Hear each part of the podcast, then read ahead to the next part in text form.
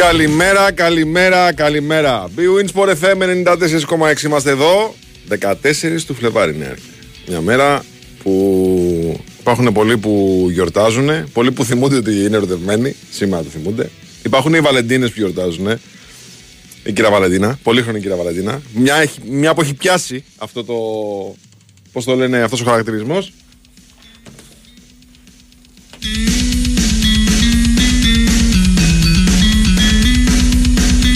Υπάρχουν αυτοί που είναι απίκο στη δουλειά τους, ο Νέος Χιάζοπουλος, τεχνική και μουσική επιμέλεια. Είναι η Βαλεντίνα Νικολοκούπουλου, η οποία παρά το γεγονός ότι γιορτάζει, είναι εδώ απίκο απ την, στην ώρα της και δεν έχει αφήσει λεπτό να πάει χαμένο. Έχει βάλει κάτι πρόχειρο και έχει έρθει πάλι. Έχει ε, πάει και κομμωτήριο, δεν ξέρω τι έχει κάνει. Πότε τα προλαβαίνει πρωί-πρωί, δεν μπορώ να καταλάβω. Εγώ πλένομαι με το ζόρι το πρωί και υπάρχουν λουλούδια. Βλέπω εδώ, του λείπες είναι αυτά. Του λείπες είναι αυτά. Κάποιος τα έστειλε, μάλιστα. Λοιπόν, είναι ο Βάιος Τσούτσικας εδώ. Στο άδειο μικρόφωνο, περιμένουμε τον Μιχάλη τον Τζόχο. Εντάξει, Champions League είναι χθες. Μην περιμένουμε τώρα και θαύματα. Έχει και ταξίδια Θεσσαλονίκη μετά. Μην περιμένουμε θαύματα.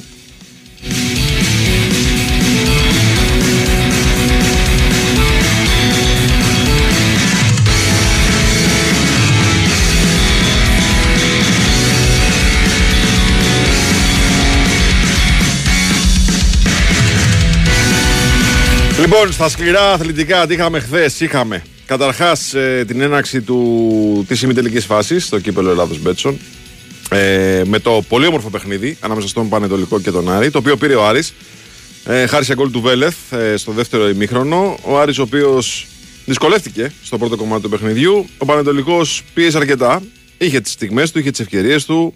Το πάλεψε το παιχνίδι, όπως το πάλεψε και στο τέλος για να φτάσει σε ένα γκολ της Οφάρισης. Αλλά ο Άρης κατάφερε και πήρε ένα σπουδαίο διπλό, το οποίο τον έφερε ακόμα πιο κοντά στον τελικό του κυπέλου.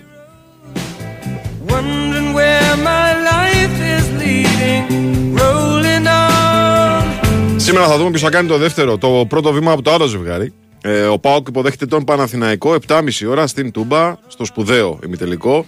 Είναι αυτό το μονοπάτι που πραγματικά είχε τους τρεις από τους ε, τέσσερις της ε, παρέας των μεγάλων, τους είχε μαζεμένους από εκεί. Ε, ήδη έχουν συγκρουστεί ο Παναθηναϊκός με τον Ολυμπιακό. Ο Παναθηναϊκός πέρασε το εμπόδιο του Ολυμπιακού στα πέναλτι στο Γιώργος Καραϊσκάκης. Ε, τώρα παίζουν ε, Παναθηναϊκός ΠΑΟΚ. ΠΑΟΚ Παναθηναϊκός, πρώτο παιχνίδι στην Τούμπα. Με τη συγκυρία να λέει ότι είναι το πρώτο ντέρμπι μετά από καιρό που θα δούμε κόσμο στο γήπεδο. Και πολύ μεγάλη κουβέντα για να δούμε πώς θα παραταχτούν οι δύο ομάδες, τι θα επιλέξουν οι προπονητές, οι οποίοι έχουν ε,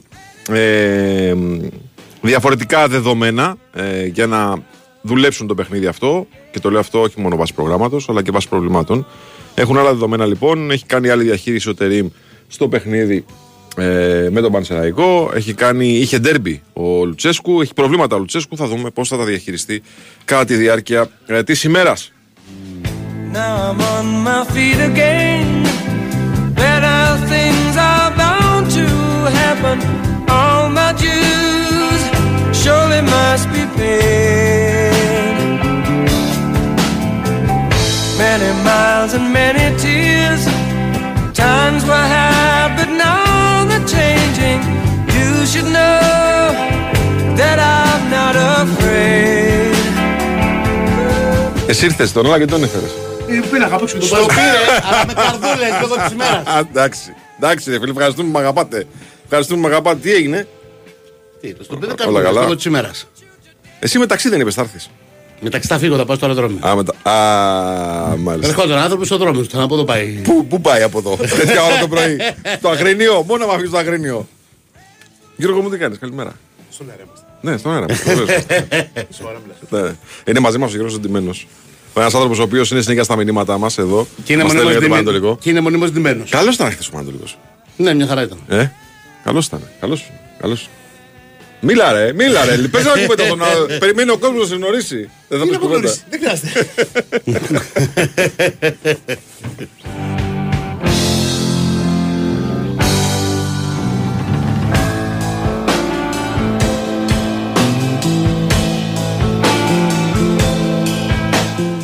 Τον είδα λέει φρεσκαδούρα χθες, θα έκανε ολονυχτία ούτε να ξυπνήσει τώρα το παλικάρι ο Ορέστης.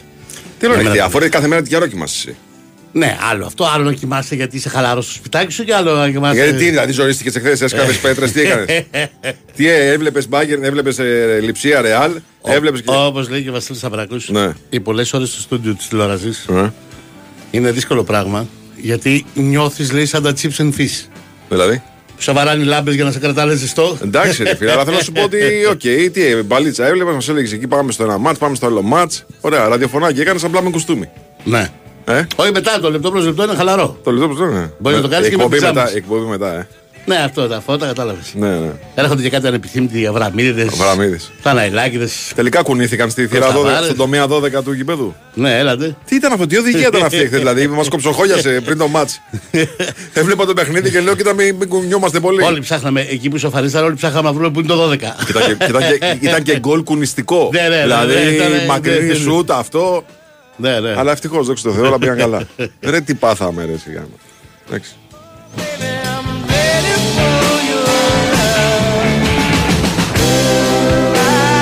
Συγγνώμη, αλλά επειδή δεν πρόκειται να τα πει μόνος του, ουδής ασχολείται με το Champions League. Ναι, ναι, ναι.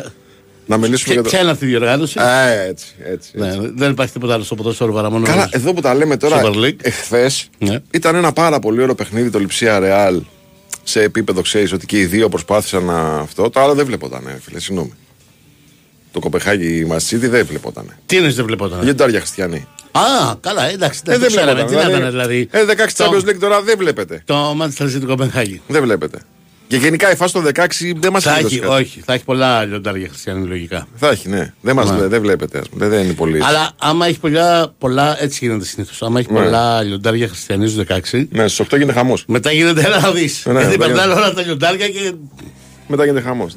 Δηλαδή και χθες, ας πούμε, λες, ας πούμε. Καλά, δεν κατάλαβα γιατί δεν μέτρησε τον γκολ του Σέσκο. Ακόμα δεν έχω καταλάβει. Βέβαια, άμα δεις ο παίκτης που είναι πίσω τον goalkeeper. Που έλεγες χθες ότι είναι παθητικό offside και mm. πρέπει να το δει και αυτά. Του κάνει και μια στην πλάτη. Εντάξει, μετά. Ότι στον μπάσκετ δεν ήταν φάουλ. Πρέπει να το δει όμως. Ναι. Συμφωνώ ότι πρέπει να το δει. Ναι, ρε παιδί μου. Δηλαδή. Τώρα βέβαια έχει πάτημα ο βαρ. Ναι, τον δηλαδή, τερματοφύλακα. Αν δώσει το offside, αρκεί βέβαια στην ενδοσυνεννόηση να του έχει πει ο βοηθός ότι εγώ έχω δώσει offside. Όχι αυτόν που σκοράρει, τον άλλον. Τον τερματοφύλακα δεν τον ακουμπάς, φίλε μες στην περιοχή. Απαγορεύεται να τον ακουμπήσει καν. Ναι. Δεν είναι ένας κανονικός παίκτης μέσα στην περιοχή, ειδικά στη μικρή περιοχή. Έχει βγει από τη μικρή περιοχή όταν τον ακουμπάει. Και πραγματικά τον ακουμπάει τώρα. Ναι. Τέλος πάντων. Ναι, αλλά κάνουμε αυτή την, πώς τη λένε, την ιστορία ναι. για να τον βγάλουμε εκτός θέση. Βέβαια, ναι. και να ήταν στη θέση του, δεν θα είχε τύχει στη φάση. Ναι. Τέλος πάντων. Ναι.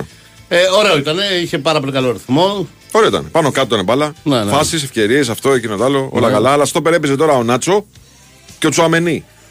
Δεν έχουν αρέσει, έχουν τελειώσει και δεν. Ναι, ναι, αλλά θέλω να σου πω. Δηλαδή. Ο Μιλιτάο δεν έχω διαβάσει ποτέ. Είναι σαν να παίζει ο Χουάνπι στόπερ. Ναι. Έτσι. Ναι. Ε, στον Πανετολικό. Ναι. Και ο.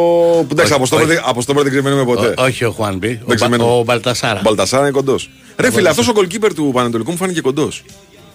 Ναι.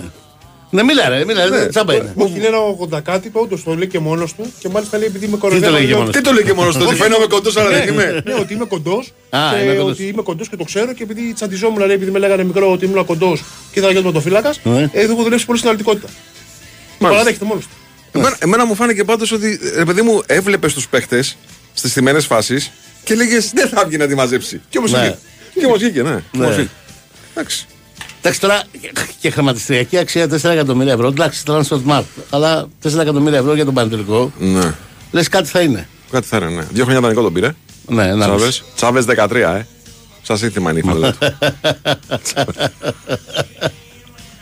Πάντως μου έκανε εντύπωση ο Πανετολικός. Ειδικά στο πρώτο κομμάτι του παιχνιδιού μου έκανε εντύπωση. Καλή εντύπωση. Μου έκανε ναι, Πανετολικός. Ναι. Γιατί είχαμε ακούσει και τον κύριο Πετράκη να λέει ότι εμείς εδώ πρωτάθλημα αυτό και το άλλο. Έκανε πολλές αλλαγές. Παρ' όλα αυτά είχε ένταση, πίεσε, έκλεψε μπάλες, έφτιαξε. Ναι, στο πρώτο ημίωρο τα έχει δει όλα ο Άρης. Και αν δεν είχε τον Κουέστα θα είχε βρεθεί σίγουρα πίσω. Και όλα ξεκινάνε, φίλε, από εκείνο το σουτ του Σεγγέλια, το οποίο ούτε μέσα πάει. Ναι. Και κακώς πέφτει και το πιάνει και ο Κουέστα. Γιατί και το διώχνει κόρνερ. Αλλά φαίνεται εκεί ότι αρχίζει και δημιουργείται ένα momentum ότι έχουμε λίγο σε πανικό στον Άρη. Ναι. Δηλαδή δεν διώχνουμε την μπάλα σωστά, δεν έχουμε βρει καλά πατήματα. Ο Μάρο Γκαρθία συνέχεια τους λέει ηρεμήστε, ηρεμήστε, μην τη στέλνετε την μπάλα μέσα συνέχεια. Αυτόν θα τον χαρούμε, φαίνεται. Θα τον? Θα τον χαρούμε αυτόν που δεν τον είχαμε χαρεί καθόλου για την Ελλάδα. Ναι, ναι, ναι. Η σέντρα στον κολλή είναι. Ποια σέντρα στον κολλή, στην πρώτη ημίχρονο έχεις μια πάσα που έχει κάνει. Πολλές, πολλές. Κάθετη καντήλη. Ναι, ναι, Σαβέριο. Κάθετη καντήλη. Δηλαδή, εντάξει. Ναι, ναι. Θα τον χαρούμε αυτόν γιατί δεν τον είχαμε χαρεί. Είναι εδώ το παιδί ενάμιση χρόνο και κάτι μικροτραβασμοί στην αρχή. Ρεξιαστών πέρυσι το Γενάρη. Γεια σας. Θοδωρής λέει για το μάθημα ζωής που ο κύριος Τσάβες μας έχει μεταδώσει μέσω του Γιώργου Ντιμένου, mm. που είναι εδώ και μεταδίδει τα πάντα. Και επειδή ήταν κοντός, έμαθε να πηδάει. Και έτσι πάμε λοιπόν διαφημίσεις. Η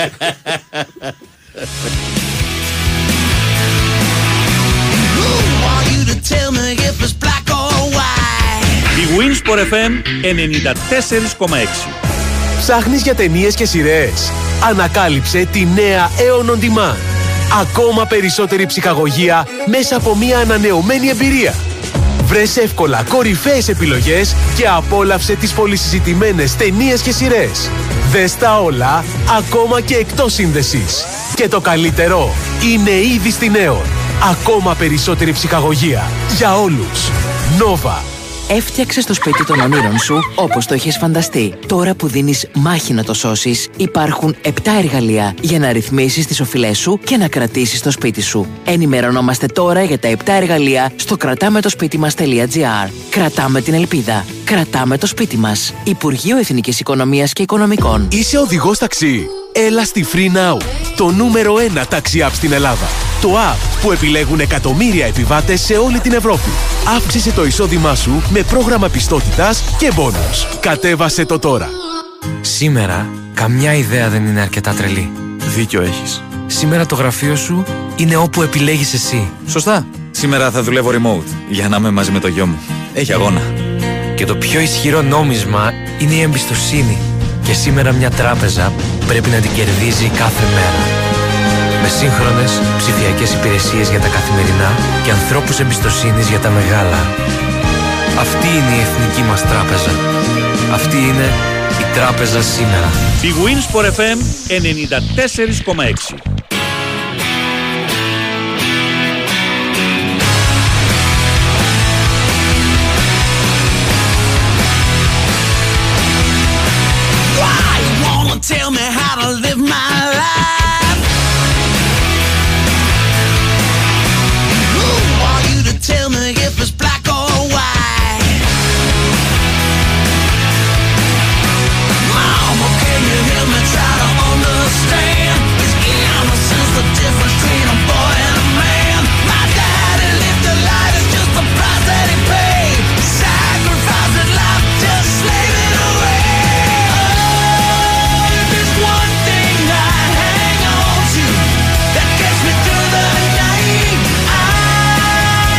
Άνοιξε του λέει τα μικρόφωνα, να ακούγονται αυτά, να ακούγονται αυτά. Το κατηγορό του μπάσκετ.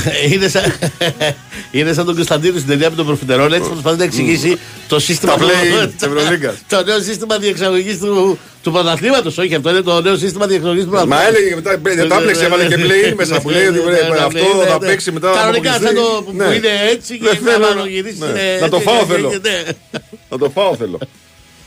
Λοιπόν, δεν είπαμε κουβέντα γιατί. Γιατί? Για το παιχνίδι με την Ιταλία της Ελλάδας. Πολύ, πολύ ωραίο μάτς. Ρε, εσύ είχα εκπομπή χθες στα Champions League και ρώταγα τον κύριο Θανελάκη. Πες Πο... μου, πώς, πώς χάσαμε. Πολύ ωραίο παιχνίδι. Εντάξει, ήταν και καλή ομάδα η άλλη φίλη, από ό,τι καταλαβαίνω. Εντάξει, δηλαδή, ήταν υπάρχει καλή μια... ομάδα, αλλά ρε παιδί μου, οκ. Okay, παθαίνουμε εκείνο το κλακάζ με τα πέντε λεπτά που. Στο πρώτο ημίχρονο. Ναι, ναι, που, που τρώμε κόκκινη κάρτα. Ναι, ναι, που ναι. τρώμε κόκκινη κάρτα και οκ. Okay, στο πόλο πέντε συνεχόμενα λεπτά. Εκεί χάσαμε, χάσαμε το προβάδισμα που είχαμε. Ναι, ναι. Είχαμε προηγηθεί τέσσερα ένα. Ναι, και φαινόταν ότι πάμε τρένο. Χάναμε έξι τέσσερα. Μπράβο. Μειώσαμε στο φινάλε του πρώτου ημιχρόνου. έξι πέντε. Το γυρνάμε. Πάμε στο συν δύο. Λίγο πριν το φινάλε. δυόμισι λεπτά. Ναι, μας έκανα μια κόντρα αυτή η τρομερή. Εντάξει, ρε φίλε, είναι και η αξία του αντιπάλου. Και πάλι η κόντρα, ρε παιδάκι μου, η τρομερή. Μας έχει μάθει αυτά που λέει ο Θαναλάκης η δίκη. Μας έχει μάθει καμπάνια. Μας έχει μάθει καμπάνια. Ναι. Ξέρετε την ψυχολογία μας, ξέρετε. Είναι αυτό όμως που λέμε τώρα. Πι... Ήμασταν οχτάδα παγκοσμίου ναι. και λέμε γαμώτο, είδες. Ναι. Είναι αυτό που συζητάγαμε χθες. Ναι, βέβαια. Ναι. Είναι αυτό που δεν λέμε γαμώτο. Αν θέλουμε να είμαστε ειλικρινείς με αυτήν την ομάδα, είναι δεν τα κατάφεραν. Ναι, είναι αποτυχία. Ναι. Φοβάμαι να την πω τη λέξη αποτυχία μετά το ξέσπασμα. Όχι, το, για, το, την, το... για την ομάδα είναι αποτυχία. Ναι, ναι. Για την ομάδα είναι αποτυχία. Αλλά ε, δεν, δεν τα κατάφεραν, αυτό είναι. Δηλαδή, ναι. Γιατί ό, όταν πάει η εθνική ομάδα από όλε ένα πανεπιστημιακό, ένα παγκόσμιο, ένα. Λες τετράδα μεταλλίου. Ολυμπιακούς, ναι, λες. Ο στόχο είναι να παίξει μητελικό. Ναι, κοίταξε να δεις τώρα από, από εκεί και πέρα όμως, ξέρεις ότι στην επόμενη διοργάνωση πάλι τετράδα θα είναι.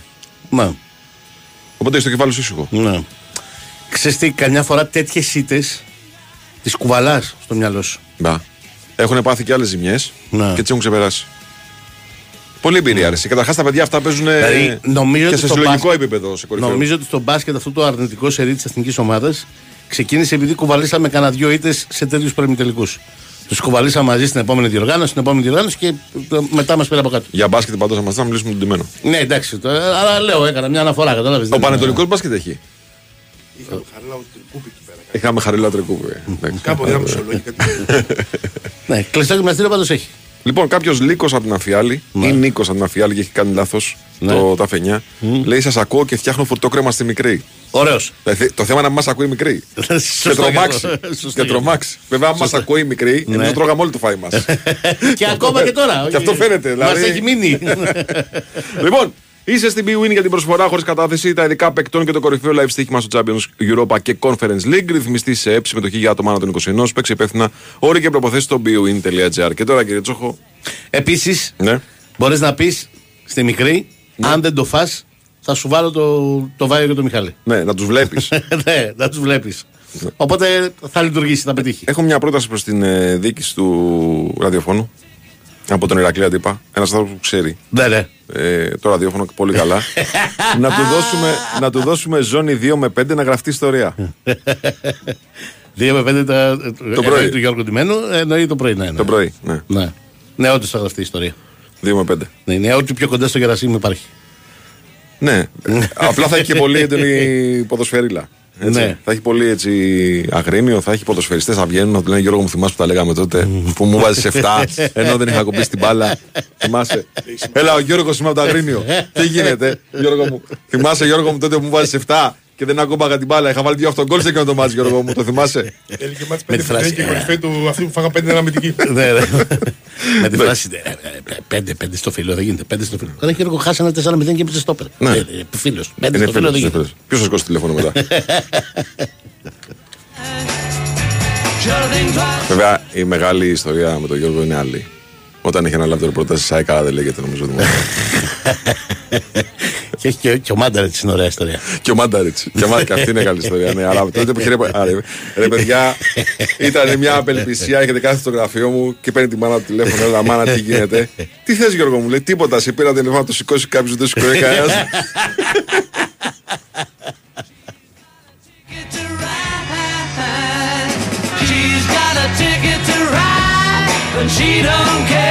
Ντέρμπι, φίλε, τι λέει. Και εικοσιπεντάχρονος Βούλγαρος μέσος που είναι είκοσι έξι ετών από την Κροατία είναι καλό γι' αυτό. Είναι καλό γι' αυτό, δυνατό γι' αυτό. Είναι δυνατό γι' αυτό. Κοιτάξτε να δεις, ήμασταν γρήγοροι, πάρα πολύ γρήγοροι. Κάναμε πενήντα δύο τηλέφωνα για να γράψουμε ένα κομμάτι στη Β' Εθνική και στην Α' Εθνική. Ε, τώρα εντάξει, τι θες κύριε Πολυτελείας. Τα έχεις όλα τα στοιχεία. Σωστά. Τα έχεις όλα τα στοιχεία. Τι θες να πω τώρα. Ντέρμπι, φίλε, πώς το βλέπεις. Καταρχάς από το διάβασμα που έχεις κάνει, τι καταλαβαίνεις. Ότι θα δούμε. Ρασί, συμβαίνουνε όταν ψάχνεις για το μάτς και ε, τσιγκλάς εκεί και σκαλίζεις και σερφάρεις και ναι. κτλ. Βρίσκεις πράγματα που ενώ τα ξέρεις, όταν τα βλέπεις εντυπωσιάζεσαι. Αυτός είναι ο ένατος συνεχόμενος ημιτελικός που παίζει ο ΠΑΟΚ. Ναι. Ένατος συνεχόμενος ημιτελικός. Ναι. Ε, τα τελευταία εννιά χρόνια παίζει πάντα ημιτελικό. Που είναι, ενώ το ξέρεις, όταν το βλέπεις. Σοκάρεσε. Σοκάρεσε. Λες, τι λες, ρε. Εννιά συνεχόμενους ημιτελικούς έχει παίξει. Έχει, το έχει κάνει λίγο διοργάνωσή του, κανονικά. Το κύπελο είναι από το δεκαέξι δεκαεπτά. Συνεχόμενους. Μόνιμα ημιτελικούς, ε. Μόνιμα. Προσπαθώ να θυμηθώ τους τελικούς που έχει παίξει. Έχει παίξει συνήθως αυτός ήταν στους τελικούς. Ναι, αρκετούς. Αν δεν κάνω λάθος, τώρα τα έχω. Έχει παίξει με την ΑΕΚ τρεις. Αν δεν κάνω λάθος, έχει παίξει από τους οκτώ, γιατί αυτή είναι ο ένατος συνεχόμενος ημιτελικός. Από τους οκτώ έχει παίξει στους έξι. Έχει αποκλειστεί στους δύο. Ναι. Έχει παίξει με ΑΕΚ τρεις φορές τουλάχιστον, έχει παίξει με τον Παναθηναϊκό. Έχει, έχει πολλές παρουσίες, ναι. ναι. Είναι η διοργάνωσή του. Κοιτάξτε, μέσω, μέσω, μέσω της διοργάνωσης αυτής, ο ΠΑΟΚ άρχισε σιγά σιγά να χτίσει το στάτους του, αυτό που τώρα, το τρέχον στάτους του, στο, στο ελληνικό ποδόσφαιρο. Από εκεί σιγά σιγά άρχισε να ανεβάζει τις μετοχές του. Εντάξει, ήρθε και η χρονιά που πήρε το πρωτάθλημα, το δεκαεννιά. Okay, αλλά μέσα από το κύπελο ήταν ε, η, η διοργάνωση που τον έκανε διεκδικητή και νικητή κάθε χρόνο. Ναι, όπως το είπα. Έχει δύο αποκλεισμούς. Ναι. Και είναι και οι δύο από τον Ολυμπιακό. Το δεκαπέντε δεκαέξι, ο πρώτος ομιλητής που έπαιξε που δεν κατέβηκε. Θυμάσαι. Σωστά. Με Ιβάν. Που είχε κατέβει Α, με πιτσιρίκια. Σωστά, ναι. ναι. Ε, αυτός είναι ένας αποκλεισμός. Και ο άλλος είναι το δεκαεννιά είκοσι, πάλι από τον Ολυμπιακό. Και έχει προκρίσεις επί του Παναθηναϊκού το δεκαέξι δεκαεπτά, επί του Πανιωνίου το δεκαεπτά δεκαοκτώ, επί του Αστέρα Τρίπολης το δεκαοκτώ δεκαεννιά, επί της ΣΑΕΚ το είκοσι είκοσι ένα, επί του Ολυμπιακού το είκοσι ένα είκοσι δύο και επί της Λαμίας πέρυσι. Mm. Ναι, είναι η διοργάνωσή του mm. το κύπελλο. Άρα έχει έξι τελικούς τα οκτώ τελευταία χρόνια. Και οκτώ συνεχόμενους, ο φετινός είναι ο ένατος μη τελικός. Ο μη τελικός. Ναι. Ε, επίσης, άλλη μια αδιανόητη παράδοση, που αν, πριν το ψάξω δεν θα το πόνταρα ποτέ, mm-hmm. στο κύπελλο, θα λέω στο κύπελλο μόνο, στην Τούμπα μόνο, όχι με γήπεδοχο του Μπάου, γιατί έχουν υπάρξει και τελική και τέτοια, στην Τούμπα μόνο, mm-hmm. έχουν παίξει εννιά φορές, ανεξάρτητα από το πώς έχει πάρει την πρόκριση, γιατί κάποιος έχει πάρει βαρμέτρες ο ΠΑΟΚ, ναι, γιατί ήταν άλλες φορές πρώτο μάτς στην Τούμπα, άλλετε ρεβάνς, αλλά στην Τούμπα εννιά μάτς ΠΑΟΚ Παναθηναϊκός για το κύπελλο, οκτώ νίκες ο ΠΑΟΚ, μια ισοπαλία. Mm. Διαχρονικά, από το χίλια εννιακόσια... Ναι. Δεν θυμάμαι πότε είναι το πρώτο, σαράντα εννιά νομίζω, δεν θυμάμαι πότε είναι το πρώτο. Ναι. ναι. Α, ξαναλέω, παρά το γεγονός αυτό, έχει προκρίσεις, κύπελλο, ναι. έχει, παρά το γεγονός ότι έχει χάσει τόσες φορές. Ο Παναθηναϊκός έχει προκρίσει. Στα τρία τέσσερα από αυτά πέρασε. Ναι, ναι. Γιατί κέρδισε με μεγαλύτερο σκορ στο ρεβάνς, ναι, ναι, ή γιατί είχε κερδίσει το πρώτο μάτς με μεγαλύτερο σκορ. Μπράβο, ναι. Και πέρασε.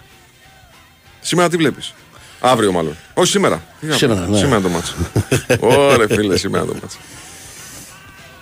Είναι, είναι λιγάκι δύσκολο να το εκτιμήσεις. Νομίζω ότι θα είναι καλύτερο μάτς για τον ουδέτερο από το ΠΑΟΚΑΙΚ.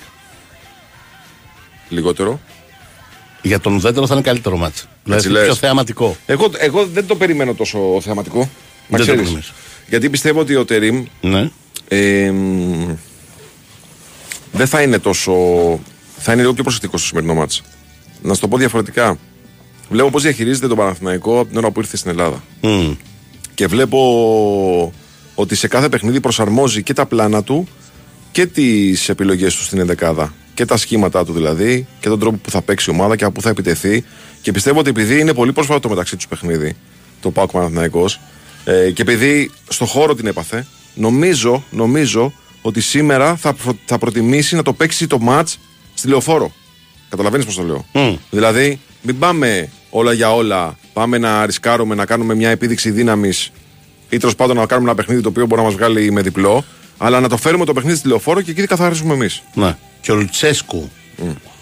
είναι αυτής της λογικής. Ότι mm. σήμερα δεν, δεν μπορεί να τελειώσει πρόκληση. Το σημαντικό μάτι είναι την άλλη εβδομάδα. Ναι. Ο τελικός είναι την άλλη εβδομάδα. Απλά για βαντάζω ο Παναθηναϊκός που είναι στη Λεωφόρο. Σωστά. Έτσι. Και γι' αυτό ακριβώς θα κάνει σήμερα και τις πολλές αλλαγές. Ακριβώς. Δηλαδή στα τέσσερα ντέρμπι που θα παίξει, που έχει παίξει ένα και θα παίξει άλλα τρία συνεχόμενα ο ΠΑΟΚ, ναι. τον πιο μεγάλο rotation θα το κάνει σήμερα. Ναι. Γιατί θεωρεί πολύ απλά, και έτσι είναι, ότι το σημερινό λάθος διορθώνεται. Το λάθος της προηγούμενης Κυριακής, αν έχανε δηλαδή από την ΑΕΚ, το λάθος αυτής της Κυριακής με τον Ολυμπιακό ή το λάθος της άλλης Τετάρτης με τον Παναθηναϊκό δεν διορθώνεται. Ναι. Το ένα αλήθεια. Σου κοστίζει το πρωτάθλημα, αλήθεια. Το άλλο σου κοστίζει την πρόκριση. Αλήθεια αυτό. Σήμερα πιθανόν σκέφτεται ότι ακόμα και αν την κερδίσουμε ή ακόμη, ακόμη, οκ, okay, θα γίνει πολύ δύσκολο, ακόμη και αν, ακόμη και αν χάσουμε με ένα γκολ διαφορά, ο ΣΠΑΟΚ. Ε, Μα υπάρχει ιστορία έχουμε... αγώνων πρόσφατη ναι, ναι. με νίκες του ΠΑΟΚ στη Λεωφόρο. Δηλαδή ναι, ναι. Έχουμε, είναι... έχουμε ρεβάνς. Ενώ στα άλλα τρία, δεν, αν γίνει το λάθος εκεί. Δεν Γι' αυτό έχω. Σου λέω ότι δεν το βλέπω τόσο εντυπωσιακό το παιχνίδι. Ναι. Το βλέπω και λίγο προσεκτικό δηλαδή. Και από τις δύο μεριές. Και κυρίως του Παναθηναϊκού. Και εγώ δεν λέω ότι δεν θα είναι προσεκτικό. Λέω όμως, επειδή ακριβώς έχει ρεβάνς, αν μπει ένα γκολ, μετά θα παίξουν οι δύο. Έτσι λες. Ναι. ναι. Ενώ. Στο πρωτάθλημα στο ΠΑΟΚ καταλάβαινες ότι αν μείνεις στο μηδέν μηδέν δεν θα μας χαλάσει. Ναι. Δεν είναι ζημιά. Ναι. Για κανέναν από τους δύο. Ναι. Θα μου πεις και εδώ αν μείνεις στο μηδέν μηδέν θα χαλάσει κάποιον από τους δύο, σώνει και καλά. Όχι. Όχι, αλλά έχει κόσμο το μάτς. Οπότε ο ΠΑΟΚ θα παίρνει από αυτό. Δεν είναι και αυτή η Δεν είναι και αυτή η παράμετρος, βεβαίως. Mm. Γιατί το έχουμε εχθές, ας πούμε, αυτό το βουητό που άκουγα mm. στο, στο παιχνίδι του Πανατολικού με τον Άρη, μου ήταν ευχάρι, ευχάριστα ναι. ωραίο. Και το πώς μπήκαν οι ομάδες ε, μέσα. Ευχάριστα αλλά... καινούριο. Ναι. Να το πω, δηλαδή το είχα ξεσυνηθίσει. Ναι. Και όπως επίσης, φίλε, μια που ναι. τα λέμε τώρα, κάποιος είχε στείλει μήνυμα χθες το πρωί εδώ ναι. και είχε πει ότι δεν θα παίξω Στεριάκης. Ναι. Και ξέρεις αυτά τα μηνύματα. Είναι ένα μήνυμα που έχει σκάει τάκ. Δεν θα παίξει ο Τεριάκης. Γιατί λέει, έλεγε ο Μπάμπης ο Τσιώνης εχθές. Άμα συνεχίσετε να προλάβεις την κυρία. Να πάμε την κυρία. Ε. Ναι, ναι, η κυρία από το Σκάι. Πάμε στην κυρία. Πριν από αυτό όμως να σας πω, επειδή το αποτέλεσμα μετράει και στο ποδόσφαιρο, φίλε Γιώργο, αλλά και στη μεταμόσχευση μαλλιών. Λοιπόν, εμπιστευόμαστε μόνο ντι έιτς άι. Άμα θες πάμε μαζί. Αν λοιπόν έχεις πρόβλημα τριχόπτωσης, μη χάνεις χρόνο. Επικοινώνησε σήμερα με τους ειδικούς ντι έιτς άι και μάθε πώς θα αποκτήσεις ξανά μαλλιά. Τα μαλλιά που ονειρεύεσαι. Με την πιο σύγχρονη μεταμόσχευση μαλλιών, μπες τώρα στο ντι έιτς άι τελεία τζι άρ, κλείσε ένα δωρεάν διαγνωστικό ραντεβού με την κορυφαία ομάδα στη διάγνωση, πρόληψη και θεραπεία της τριχόπτωσης. ντι έιτς άι, το αποτέλεσμα μετράει. bwinΣΠΟΡ εφ εμ ενενήντα τέσσερα κόμμα έξι. Ραδιόφωνο με στυλ αθλητικό.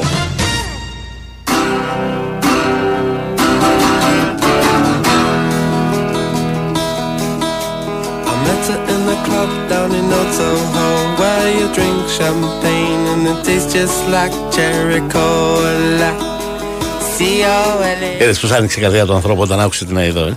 Ε, βέβαια. Ε, ναι, γιατί φίλε, κοιτάξτε, ο πολιτισμός είναι αυτός που ξημερώνει τα ήθη. Χαλαρώνει, καταλαβαίνεις.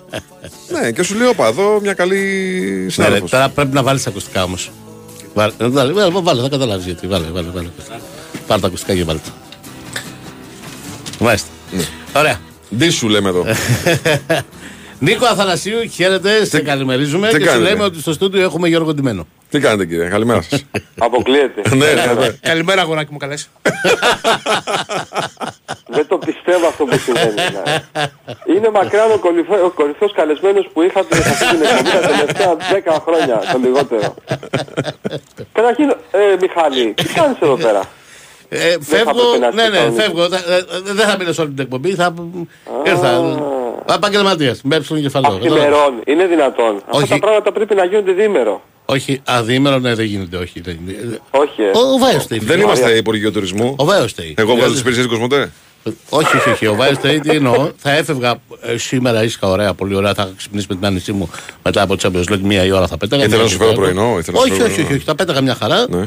Κύριε Λέ, και αύριο θα ερχόμουν απογευματάκι με την ησυχία μου. Τώρα πετάω μία η ώρα το μεσημέρι και πετάω από εκεί αύριο οκτώ η ώρα το πρωί. Κατάλαβες. Για να προλάβω να κάνω εκπομπή και αύριο. Συγγνώμη να κάνω μία ερώτηση εγώ. Ναι, ναι.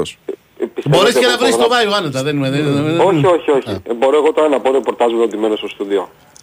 Γιατί δεν καταλάβα. Αυτό δεν ακούστηκε καλά. Ακούστε κάποια άλλα πράγματα της ζωής, ας πούμε, που είναι πιο σημαντικά από το ποδόσφαιρο. Να βγει από το στούντιο και να ξαναγυρίσει όταν θα τελειώσω. Λοιπόν. Εντάξει, τουλάχιστον ο Μιχάλης θα παραμείνει ένα βράδυ στη Θεσσαλονίκη. Καλό είναι αυτό. Ναι. Μια χαρά. Ελπίζω να είσαι γουρλής, φίλε μου. Μην τα λες αυτά, μην τα λες αυτά, μην τα λες αυτά. Για μένα, και οι αντίστοιχοι φίλοι σου στον ΠΑΟΚ μπορεί να... Δεν παίζω, δεν παίζω εγώ, δεν παίζω. Δεν μπορώ να είμαι γουρλής για κανέναν. Εντάξει, δεν ξέρω τι προϊστορία έχεις αυτά τα πράγματα. Ναι. Λοιπόν. Με τι θέλετε να ξεκινήσουμε την κουβέντα, κύριε? Καταρχάς... Εγώ θέλω ο Γιώργος να με ρωτήσει κάτι, δεν ξέρω. Όχι, όχι, όχι. Κάνε παιχνίδι. Κάνε παιχνίδι. Μοίρασε, μοίρασε. Είναι καλυμμένο. Εσύ αυτό που συζητάγαμε εδώ είναι την προσέγγιση περισσότερο του παιχνιδιού. Δηλαδή, εντάξει, με τα πρόσωπα πάνω κάτω υπολογίζουμε ότι τα πρόσωπα θα είναι αυτά που... που δεν βρίσκουμε ποτέ. Ναι, αλλά θα είναι κοντά τέλος πάντων στην επιλογή του ντέρμπι με τον Ολυμπιακό. Ναι. Έτσι, κοντά σε αυτό. Ωραία. Την προσέγγιση λίγο, γιατί μου έχει δημιουργηθεί μια εντύπωση. Κάτι να σου πω τώρα είναι εξής. Επειδή δεν σκεφτόμαστε προφανώς άλλα πράγματα, δεν έχουμε να σκεφτούμε άλλα. Σκεφτόμαστε πώς θα παίξει ο Παναθηναϊκός με τον ΠΑΟΚ. Ε, μια προσέγγιση ότι θα είναι λίγο πιο προσεκτικός, δεν θα είναι τόσο ψηλά οι γραμμές. Θα θέλει να φέρει το παιχνίδι στη λεωφόρο. Λίγο πιο προσεκτικός σε σχέση, ας πούμε, με το μάτς του πρωταθλήματος στην Τούμπα μεταξύ των δύο. Στο δεύτερο ημιχρόνο. Του δεύτερου ημιχρόνου. Ναι. Ε, το δεύτερο ημιχρόνο, εντάξει, είχε πατήσει λίγο το κουμπί, είχε κάνει αλλαγές πολλές στο πρώτο ημιχρόνο. Ναι. Είχε βρεθεί να χάνει στο τέλος του πρώτου ημιχρόνου. Ναι. Ναι. Κοίταξε να δεις. Επειδή έχω στο μυαλό μου ε, το μάτς της Κυριακής με τον Πανσεραϊκό και την διαχείριση που έκανε σε αυτό, δηλαδή ε, επί της ουσίας οι πράσινοι σε εκείνο το μάτς παρατάχθηκαν αυτούς που συνηθίζουμε να λέμε αναπληρωματικούς, έτσι, mm-hmm, και με οκτώ mm-hmm. αλλαγές, οκτώ στους έντεκα, σε σχέση με αυτούς που είχαν ξεκινήσει κόντρα στον Ολυμπιακό. Οπότε νομίζω ότι στο μυαλό του το πρώτο παιχνίδι με τον ΠΑΟΚ στην Τούμπα είναι αυτό στο οποίο θέλει να επενδύσει πάρα πολλά πράγματα ώστε να κάνει ένα πολύ μεγάλο βήμα για την πρόκριση. Δεν καταλαβαίνω ότι έχει στο μυαλό του να παίξει απόψε για την ισοπαλία, για παράδειγμα, ναι, ή να το πάει όσο το δυνατόν πιο safe γίνεται και οκ, okay, υπάρχει και επαναληπτικός. Επαναλαμβάνω, έχοντας στο μυαλό μου αυτά που έκανε στις ΣΕΡΕΣ. Mm-hmm, mm-hmm. Δεν έχει δείξει κάτι στις mm-hmm. προπονήσεις για να μπορούμε να είμαστε σίγουροι, αλλά αν δούμε και τα υπόλοιπα ντέρμπι που έχει δώσει ο Τερίμ στον Παναθηναϊκό, δεν υπήρχε κάποιο που να μπορούμε να πούμε ότι μπήκε για να το σβήσει ή μπήκε για να το πάει, ξέρεις, Ε, σιγά σιγά και να πάρει κάποια ρίσκα σε κάποια συγκεκριμένα σημεία του παιχνιδιού. Δηλαδή ε, και με την ΑΕΚ θυμόμαστε όλοι στην Παπαρίνα πάρα πολύ δυνατά έχει μπει ο Παναθηναϊκός και επί της ουσίας έπαιξε στον τέμπο και στο ρυθμό που μας έχει συνηθίσει η ΑΕΚ, και στην Τούμπα πάλι είχε μπει να κάνει ένα ανοιχτό παιχνίδι, και απόψε με τη λογική αυτή που προείπα, ότι δηλαδή φαίνεται να έχει στο μυαλό του ότι αυτό είναι το μάτς που μπορεί να κάνει ένα πολύ σημαντικό βήμα για να πάρει την πρόκληση, γιατί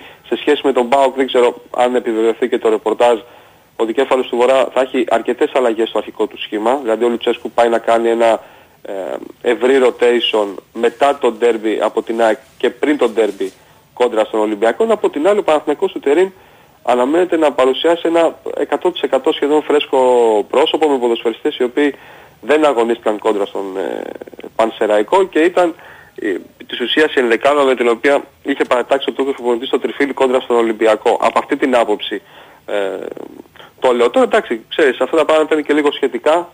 Εμείς προσπαθούμε απλά να εικάσουμε ή να φανταστούμε ή να μαντέψουμε τι θέλει να κάνει, αλλά γενικά στα ντέρβι που έχει δώσει μέχρι στιγμής ο Τερίμ στον Παναθηναϊκό, πάντα η φιλοσοφία του ήταν πάμε να το πάρουμε, ξέρεις, και αυτό να φαίνεται, έτσι, από το πρώτο λεπτό του, του παιχνιδιού. Πάντα η άμυνα ήταν ψηλά, πάντα ο Παναθηναϊκός πίεζε μέχρι τον αντίπαλο τερματοφύλακα, τουλάχιστον στην αρχή του παιχνιδιού και έπειτα ε, αναδιαστήματα, πάντα έπαιρνε τα ρίσκα του. Θυμίζω εγώ εδώ τον γκολ που είχε δεχθεί για παράδειγμα στην Παπαρίνα, έτσι, σωστά, θυμάστε, είναι η τελευταία γραμμή της άμυνας mm. ε, στη σέντρα, όπως και με τον ΠΑΟΚ πάλι το ίδιο στην Τούμπα. Δεν καταλαβαίνει από αυτά. Γενικά είναι ένας άνθρωπος του ποδοσφαίρου ο οποίος ζει και πεθαίνει με το ρίσκο. Ναι, ξεκάθαρα. Και ε, ε, ε, mm-hmm. επειδή έχει και μεγάλο εγώ, και με την καλή έννοια το λέω, mm-hmm. ε, μία ήττα έχει στην Ελλάδα ο Τερίμ, ο τον ΠΑΟΚ. Ε, αυτό το ζυγίζει και αυτό το κρατάει και αυτό τον Κατά. πειράζει. Εγώ και αυτό Ατρόμητα. Ναι, ναι, εντάξει, α, επειδή αυτή yeah. ήταν όμως το κύπελο που πέρασε. Ah, δηλαδή, okay, okay. Σωστά, δεν τη λογίζει, yeah. δεν, του, δεν του κόστησε τίποτα. Όχι, ξέρεις, καμιά φορά ξέρεις, μπορεί να το ξεχνάμε ή... Ναι, ναι, ναι, ναι. Αυτό το λέω, προς Θεού. Και ε, ε, νομίζω ότι και το rotation εξι, στις ΣΕΡΕΣ ε, έχει εξηγήσει. Σε ένα βαθμό λες ότι έχει να κάνει και με αυτό. Δηλαδή ναι, ναι. θέλω να το παίξω το παιχνίδι αυτό, με ό,τι καλύτερο διαθέσιμο έχω. Ναι, ναι. Για να... ναι. ναι, όχι γιατί είναι κύπελο, γιατί είναι ΠΑΟΚ, διότι από αυτούς χάσαμε, διότι δεν είναι καλό ακόμα και εν ώψη της διεκδίκησης του πρωταθλήματος να έχουμε χάσει το πρωτάθλημα από αυτούς και να αποκλειστούμε και στο κύπελλο από αυτούς. Ναι. Θα μας δημιουργήσει μια συνθήκη εν ώψη των play-off mm. που δεν θέλουμε να δημιουργηθεί. Ναι, σε ψυχολογικό επίπεδο λες, ε, σωστό και αυτό. Και σε ψυχολογικό επίπεδο. Και mm-hmm. σε ψυχολογικό επίπεδο. Ναι, ναι. Ναι. Και γενικώς δεν του άρεσε, δεν, mm-hmm. τον ενοχλεί πολύ το να χάνει. Ναι, ισχύει. Πάντως τελευταία φορά που ο Παναθηναϊκός έκανε διπλό σε μεγάλα παιχνίδια, καταρχήν έσπασε αυτή την παράδοση των πόσων παιχνιδιών ήταν. δώδεκα δεκατρία χωρίς νίκη σε ντέρμπι με τον Ολυμπιακό, έτσι, στο το δύο μηδέν στη Λεωφόρο, και τελευταία φορά που είχε πάρει ένα μεγάλο διπλό σε σημαντικό παιχνίδι ήταν στη Τούμπα εικοστή τρίτη Απριλίου του είκοσι είκοσι τρία. Ναι. Γιατί πέρσι ο Παναθηναϊκός, ας πούμε, έκανε στην Τούμπα το τέλειο στο πρωτάθλημα. Mm. Έτσι, είχε κάνει δύο στα δύο με το ίδιο σκορ δύο ένα. Ε, φυσικά νομίζω θα δούμε και ένα λίγο διαφορετικό παιχνίδι, τουλάχιστον μια διαφορετική κίνηση στο παιχνίδι, από την άποψη πια ότι τελείωσε αυτό το αστείο μέτρο της κυβέρνησης, τα γήπεδα ξανανοίγουν όπως έκλεισαν, δυστυχώς θα πω εγώ εδώ, και νομίζω ότι σίγουρα η Τούμπα θα είναι διαφορετική στο πρώτο δεκάλεπτο, στο πρώτο τέταρτο, σε σχέση με το πώς ήταν σε όλα τα προηγούμενα παιχνίδια. Έτσι, πάντα ένα γεμάτο γήπεδο, πάντα μια καυτή ατμόσφαιρα δίνει μια έξτρα όθηση ε, σε γηπεδούχο ομάδα. Και εδώ για να βάλω και στην κουβέντα τον Ντιμένο, όπως έγινε και χθες στο Αγρίνιο, όπου στο πρώτο τέταρτο ο Πανετολικός πάτησε τον Άρη. Δηλαδή να πεις, θα βάζεις τίτλο, ας πούμε, στο ναι. Καμ... πήγε να γιώσει στο καμίνι του Αγρινίου τον Άρη ο Πανετολικός. Αυτό με τους τίτλους θα πρέπει να το ξεπεράσουμε λίγο. Λοιπόν, ήταν πάρα πολύ καλός ο Ατρόμητος, ο Ατρόμητος το Πανετολικό στο πρώτο τέταρτο. Και με ένα γήπεδο που δεν έχει συνηθίσει να έχει τόσο κόσμο. Όχι, ναι. Καλώς ήταν. Τα τελευταία χρόνια. Αυτό παλιότερα αυ... ήταν γεμάτο. Αυτό όμως που λες τώρα, mm. έχεις δίκιο, ε, ότι το πρώτο είκοσι λεπτό του παιχνιδιού αλλάζει η μορφή, αλλάζει η φύ, γιατί πλέον είναι και ο κόσμος στο παιχνίδι. No. Θα είναι πολύ Λέβαια. ζεστός. Και για τις δύο ομάδες, προσοχή, και για τις δύο ομάδες. Βεβαίως, και για, για τις δύο ομάδες, αλλά mm. έχει ένα, ένα παραπάνω πράγμα ο Παναθηναϊκός να σκέφτεται. Mm-hmm. Ότι δεν παίζει απέναντι στις έντεκα, παίζει απέναντι στις έντεκα και κάποιους mm-hmm. είκοσι πέντε χιλιάδες που ήταν στην Κερκίδα. Ναι, συμφωνώ σε αυτό. Έτσι. Mm. Απλά όσο σημαντικό είναι για τον γηπεδούχο να, έχει, να παίρνει και αυτή την όθηση, άλλο τόσο σημαντικό είναι και για τη φιλοξενούμενη ομάδα να μπορεί να είναι πιο συγκεντρωμένη, mm-hmm. πιο mm. ξέρεις στο μυαλό της το παιχνίδι, παρά από αυτή την ατμόσφαιρα ξέρεις την παγωμένη που θυμίζει πάντα λίγο φιλικό στην αρχή. Που σωστά. Και οι ποδοσφαιριστές με την προσωπικότητα mm-hmm. θέλουν και, το, και τον εκτός έδρας κόσμο. Mm. Δηλαδή mm. αισθάνονται μια χαρά. Τους, ναι, ναι, ναι, ναι, παίρνουν, τσιτώνονται, ναι, παίρνουν μια έξτρα, μια έξτρα όθηση. Λοιπόν, για την ενδεκάδα. Ναι, για πες. Ναι. ε, προβάδισμα δείχνουν να έχουν οι εξής. Ναι. Ο Ντραγκόφσκι κάτω από τα δοκάρια. Να πω εγώ εδώ ότι ε, στο παιχνίδι των Σερών είχε ένα μικρό προβληματάκι στη μέση και γι' αυτό δεν ξεκίνησε και έπαιξε ο Λοντίνγκιν. Δεν φαίνεται πάντως να αντιμετωπίζει κάτι. Okay. Οπότε νομίζω είναι το φαβορί για να ξεκινήσει. Αριστερός μπακ ο Χουάνκαρ, δεξιός ο Κότσιρας. Στο κέντρο της άμυνας ο Γετβάη με τον Αράο. Στο έξι ο Ρούμπεν. Στο οκτώ ο Τσέρν, στο δέκα ο Μπακασέτας. Στο ένα φτερό ο Παλάσιος. Στο άλλο ή τον Μπερνάρντ ή τον Μαντσίνι. Νομίζω ο Βραζιλιάνος ο Μπερνάρντ έχει ξεκάθαρο προβάδισμα και στην κορφή της επίθεσης το είπα και χθες, θα το αφήσω και σήμερα ανοιχτό. Mm-hmm. Είτε το τίμιο υπερόπλαπο από της Σουηδία Αλεξάνδερ Γερεμέγεφ είτε ο, ο Σπόραρ. Ξέρει αναφορά. Το τίμιο υπερόπλο και ο Σπόραρ. Mm. Αφού το αρέσει του Μιχάλη. Ναι, ναι, ναι. Λοιπόν, τώρα τι, τι άλλο θα μπορούσε να κάνει για να μας εκπλήξει. Ναι, τι άλλο θα μπορούσε να κάνει, να πούμε ότι μήπως κάνει κάτι διαφορετικό, δεν ξέρω, μήπως έβαζε ας πούμε δεξιό μπακ το Βαγιανίδη και αντί του Τσέριν στο οκτώ έβαζε τον... Δεν θα το ξεκουράζει τον Τσέριν με τις Σέρες όμως. Α, μπράβο, αυτό είναι. Δηλαδή γιατί να μην παίξει με τις Σέρες ο Τσέριν. Mm. Ναι, απλά επειδή και άλλες φορές έχουμε κάνει τέτοιες εικασίες, ναι. και εγώ πρώτος, ναι. και δεν μας έχουν βγει, καλό είναι, ξέρεις, καμιά φορά να τα αφήνουμε λίγο, okay. λίγο πιο, πιο ρευστά τα πράγματα, αλλά το λογικό είναι αυτό που λες εσύ, έτσι, mm. δηλαδή και ο Τσέριν είχε κάνει φανταστικό παιχνίδι κόντρα στον Ολυμπιακό, ήταν πάρα πολύ καλός. Ναι. Όπως πολύ καλός ήταν και ο Βιλένα κόντρα στον Πανσεραϊκό. Δεν ξέρω, ξέρεις, αυτά τα πράγματα λίγο από παιχνίδι σε παιχνίδι μπορεί κάποιες αρχικές του σκέψεις να τις αλλάζουν λίγο, να τις πειράζουν. Αλλά νομίζω ότι το πιο σημαντικό και αυτό που κρατάμε σε επίπεδο ενδεκάδας είναι ότι θα δούμε ένα αρχικό σχήμα όσο το δυνατόν πιο κοντά α, σε αυτό που είχε χρησιμοποιήσει κόντρα στον Ολυμπιακό. Ξέρεις τι, Νίκο, έχουμε και ένα ντεζαβαντάζ εμείς. Μαθαίνουμε, εσείς μαθαίνετε που κάνετε το ρεπορτάζ δηλαδή, okay, ναι. αλλά εμείς δεν βλέπουμε τις προπονήσεις. Διότι μέσα στις προπονήσεις μπορεί ας πούμε να, όντως να έχει κάνει δύο προπονήσεις ο Βιλένα που να πετάει ή ο Τσέριν που ναι. να πετάει. Ή ο και επίσης καμιά φορά οι προπονητές θέλοντας να κερδίσουν τους παίχτες γιατί τους πιστεύουν πάρα πολύ και δεν τους βλέπουν καλά. Όταν βλέπει κάποιον να κάνει ένα καλό παιχνίδι, το επιβραβεύει. Θέλει να του δώσει και δεύτερο συνεχόμενο. Ναι. Τ- τώρα είναι η στιγμή να τον κερδίσουν. Ναι, να τον κερδίσουν. Ναι. Να. Οπότε πάντως, μπορεί να συμβεί. Για παράδειγμα αυτό, αυτό σκεφτόμασταν ότι θα μπορούσε να το κάνει με τον Βέρμπιτς mm. που είχε σκοράρει κόντρα στον Πανσεραϊκό. Ναι. Τώρα ψήφισε αποστολής. Ναι. ναι. Βέβαια δεν ήταν καλός. Η... Ναι. Δεν ήταν... Όντως δεν ήταν καλός. Μόνο τον κολέβαλε. Ναι. Αλλά δείχνει πάντως με τον Τερίμο Σλοβαίνος, ξέρεις, να παίρνει λίγο τα, τα πάνω. Σωστά, σωστά. Να παίρνει λίγο τα πάνω. Και επίσης έρχεται και από τραυματισμό mm. που κράτησε ένα, ναι, ένα μήνα έξω. Εγώ που σκέφτομαι πονηρά λέω ότι έρχεται και μάτς με τη Λαμία που μπορεί να ξαναβάλει γκολ ο Βέρμπιτς. Ναι, ναι, αυτό λέω. Άρα, λοιπόν... Κυριακή, Τετάρτη, Κυριακή μετά από ένα μήνα απουσίας είναι λίγο... Ναι. Και θα πάμε Κυριακή Τετάρτη μέχρι την ολοκλήρωση του πρωταθλήματος, έτσι, γιατί κάποιες αγωνιστικές είναι εμβόλυμες. Ναι, έχει ε, μία. Ναι. Αλλά ο Παναθηναϊκός έχει ρεβάλει στην άλλη Τετάρτη ναι, ναι. και μετά έχει την εμβόλυμη του πρωταθλήματος. Σωστά. Για τον Ιωαννίδη απλά εγώ εδώ να πω ότι είναι, οκ, okay, εντάξει, το ξέρουμε εκτός αποστολής, mm-hmm. λογικά δεν θα προλάβει ε, το παιχνίδι με τη Λαμία και θα κάνει αγώνα δρόμου για να προλάβει τον επαναληπτικό με τον ΠΑΟΚ. Απλά επειδή είπα κάτι εχθές και δεν θέλω να παρεξηγούνται κάποια πράγματα, ε, Γιατί όχι? Πώς θα βάζουμε τίτλους στα site εμείς? Δεν κατάλαβα. Για πες, για πες. Λοιπόν, δεν υπάρχει μόνο υποτροπή σε έναν τραυματισμό ενός ποδοσφαιριστή. Και δεν είμαι εδώ για να κρύβω πράγματα, έτσι. Ε, ό, όποια πράγματα μπορώ να τα πω, γιατί υπάρχει και το ιατρικό απόρριτο που οι ομάδες στο τελευταίο διάστημα όλες, το επικαλούνται συχνά, ναι. Ε, το επικαλούνται συχνά, πολύ πιο συχνά σε σχέση με το παρελθόν, ναι. Και το συζητάμε και χθες και με τον Γιώργο στο γραφείο και με τα άλλα παιδιά. Δεν έχει πάθει υποτροπή ο, ο Ιωαννίδης στη θλάση την πρώτη. Εντάξει, έχει κάποιο άλλο πρόβλημα το οποίο τον ταλαιπωρεί και τον έχει κρατήσει εκτός για επιπλέον χρόνο, έτσι. Αλλά όπως όλα δείχνουν, σε περίπου ξέρω εγώ πέντε έξι μέρες αναμένεται να είναι και πάλι διαθέσιμος. Ναι. Αυτά. Ναι, ωραία. Εντάξει λοιπόν. Ευχαριστούμε κύριε. Καλημέρα κύριε. Καλημέρα, καλημέρα. Θα προλάβεις και τζόρμπα ή θα προλάβεις? Ε, βέβαια, θα προλάβω και τζόρμπα. Θα προλάβεις και τζόρμπα. Έμπτη, χωρίς τζόρμπα. Θα μας κάνω τζόρμπα όμως. Ναι. Θα φύγω χωρίς να έχω τσεντεκάδες. Ε, τι, θα σου πούνε δηλαδή εκεί που θα πας? Εντάξει, δεν σου πούνε χαρτάκι, να σου πούνε και Τσόχο.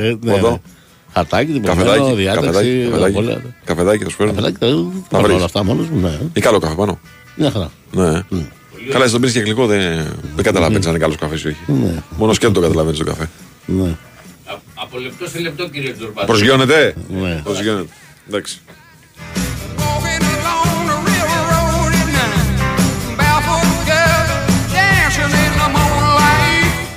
Εντάξει, ταξιδεύω με τρομερή τριάδα. Δηλαδή? Και φωνηρή και blue chip. Ω, ρε φίλε, τρομερά πράγματα. Τρομερά πράγματα. Ο Κύφωνας είναι βαν, έτσι. Mm. Και ο Blue Chip είναι. Παρουσίαση pre-game. Παρουσίαση pre-game, μάλιστα. Mm. Ωραίος, ωραίο, ωραίο, ωραία παρέα. Ωραία παρέα. να να έχεις μια μέρα παραπάνω με αυτός εκεί. Λοιπόν, πάμε Θεσσαλονίκη. Ναι, πάμε Θεσσαλονίκη. Δημήτριος Μπατζόκλου μαζί μας. Καλημέρα, κύριε, τι κάνετε? Χαίρετε, χαίρετε, καλημέρα. Καλημέρα, καλημέρα, καλημέρα. Καλά, καλά είμαστε. Ε, το, το ζήτημα για το Παναθηναϊκό το συζητήσαμε, για ποια θα είναι η προσέγγιση του στο παιχνίδι. Το ζήτημα για τον ΠΑΟΚ είναι ποιες θα είναι οι επιλογές του Λουτσέσκου. Δηλαδή, τι έχεις προ... Τι έχει προκύψει το ρεπορτάζ ότι μπορεί να έχει διαθέσιμο? Είναι λίγο παράξενο το ότι όπως και πριν το προηγούμενο και εκεί, έτσι και σήμερα Τετάρτη, υπάρχει αυτό το θέμα της ίσουσης του Κωνσταντέλια. Mm. Ε, δεν συνηθίζεται, ε, εντάξει, ταλαιπωρείται εδώ και τρεις τέσσερις ημέρες. Έμεινε δεν σπίτι και χθες. Ναι. Ναι, δεν εντυπωσιακό πραγματικά. Θα μου, θα μου πεις, ε, ας τον άφηνε έξω. Α, α, αν δεν ήθελε να έχει στο μυαλό του διάφορα, ας έπαιρνε να πώς να αφήσει έξω, ναι. Και να βλέπε χωρίς αυτό δεν γίνεται. Δεν την παίρνει να πω. Επίσης, oh. επειδή προκύπτει πάντα σε αυτές τις περιπτώσεις πολύ κακή υποψία, είναι μια ίωση, μια γρήπη. Δεν είναι, ε, ναι. δεν είναι Καλά, ναι, ναι. κάτι άλλο. Ό, το λέω γιατί το ρώτησα. Ε, παιδιά, όλος ο κόσμος είναι άρρωστος. Ναι, ρε παιδί μου. Όλος απλώς... ο κόσμος. Ο Αθανασίου βγαίνει σαράντα μέρες άρρωστος. Δηλαδή, εντάξει. Έχει γνωστοποιηθεί, είναι όλα γνωστά, δεν έχει κάτι μυστικό. Είναι στην αποστολή εικοστός πρώτος, έχει πάρει είκοσι ένα, κάποιος θα μείνει εκτός. Νομίζω ή αυτός ή ο Τζίμας θα μείνουν έξω. Ε, και είναι και ένας μπελάς ε, για το πώς θα, θα ξεκινήσει. Α, από χθες και πάλι, από όλες τις πληροφορίες, είναι φανερό ότι δεν έχει πάρει την άποψη. Το αφήνει ως ένα δίλημμα για το τι θα, θα κάνει.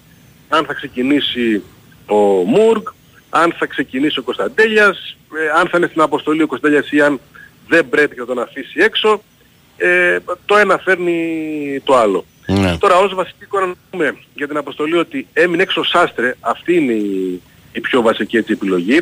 Περιμέναμε από την προηγούμενη εβδομάδα, το λέγαμε ότι ο Ότο θα παίξει με τον Παναθηναϊκό, επιβεβαιώνεται, αλλά εντάξει, δεν, δεν πιστεύαμε ότι θα μείνει έξω ο Σάστρε, τον αφήνει έξω όπως και το Βιερίνια, άρα ο τρίτος μπακ σήμερα είναι ο Σοάρες.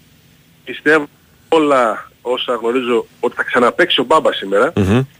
Ένας από τους βασικούς, τους τέσσερις πέντε που θα επιβαρυνθούν, ας το πω έτσι, θα είναι ο Μπάμπα. Mm. Λογικό, είναι πολυτιμότατος, είναι παίκτης που κάνει τη διαφορά και καθορίζει την απόδοση του, του ΠΑΟΚ. Το ζυγίζουν και φαίνεται ότι ένας θα είναι ο Μπάμπα. Ένας θα είναι ο Κοτάρσκι φυσικά, ε, ένας θα είναι ο Κετζιόρα. Mm. Αναγκαστικά δεν έχει άλλο το πόδαρο στόπερ αυτή την περίοδο. Περιμένει τον Εκόνγκ από Κυριακή και, και μετά. Άρα και ο Κετζιόρα ε, θα επιβαρυνθεί, ας το πούμε. Ο Ότο παίζει για πρώτη φορά βασικός. Ε, λογικά παρτενέρ του Κετζιόρα θα είναι ο Μιχαηλίδης. Είναι ok, δεν του άφησε κάτι το διάστρεμα, θα παίξει βασικός. Ένας από αυτούς που επίσης θα παίξουν και πάλι δείχναν ο Τάισον. Δεν ξέρω τι θα έκανε αν ήταν σίγουρος για τον Κωνσταντέλια. Mm. Δεν ξέρω. Πάντως σήμερα με τα δεδομένα που έχει δείχνει ότι ο Τάισον θα ξαναπαίξει. Ο Ντεσπότο φυσικά βασικός. Ο Μπράντον Τόμας βασικός. Στο δέκα ερωτηματικό. Όπως ερωτηματικό και για τα χαφ.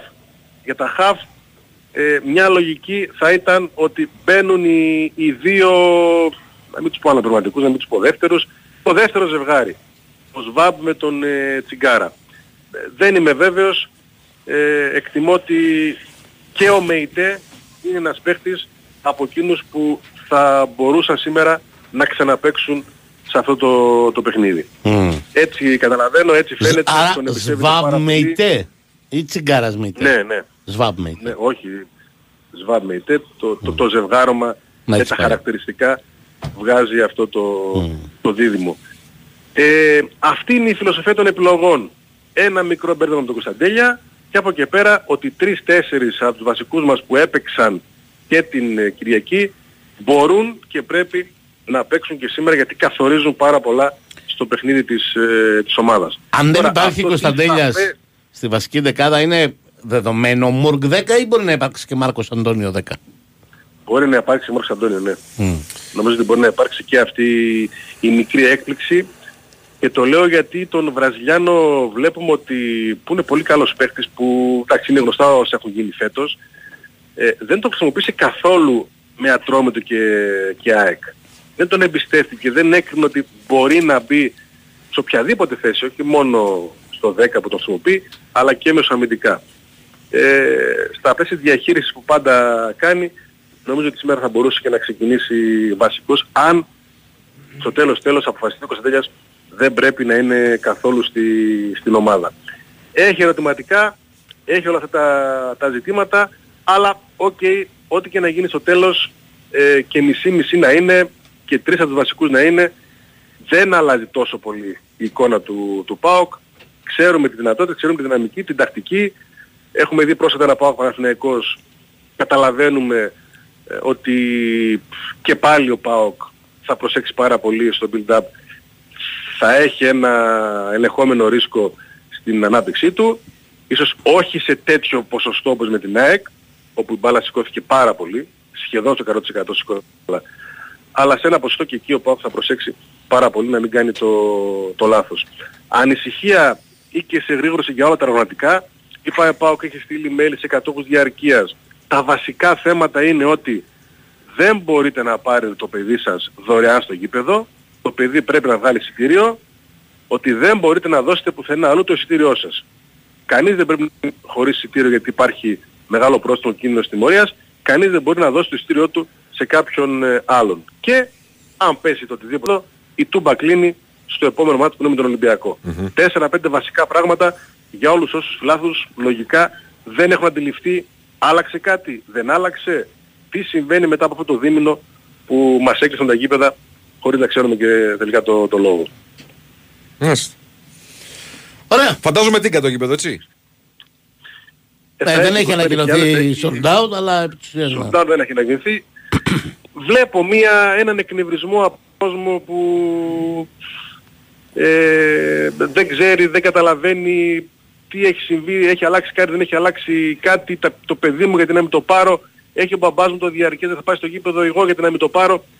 Έχει πάρα πολλά τέτοια, uh-huh. μικρά μικρά, δημιουργούν ένα εκκρινισμό από το να πάω στο, στο πέρα από την κίνηση εδώ στην πόλη που επαναλαμβάνω δυστυχώς τους τελευταίους μήνες είναι αποτρεπτικός παράγοντας για κάθε μετακίνηση. Κατά. Άρα είκοσι πέντε χιλιάδες σίγουρα θα έχεις. Να πάρω ταξί κανένα τρία ώρες πριν το μάτσο. Ναι, ναι, ναι. Κόφτω με τα πόδια. Εννοείται. Εντάξει κύριε, ευχαριστώ. Πάρ' το μετρό, ή το flyover. Ή το flyover. Θαλάσσια πάρε.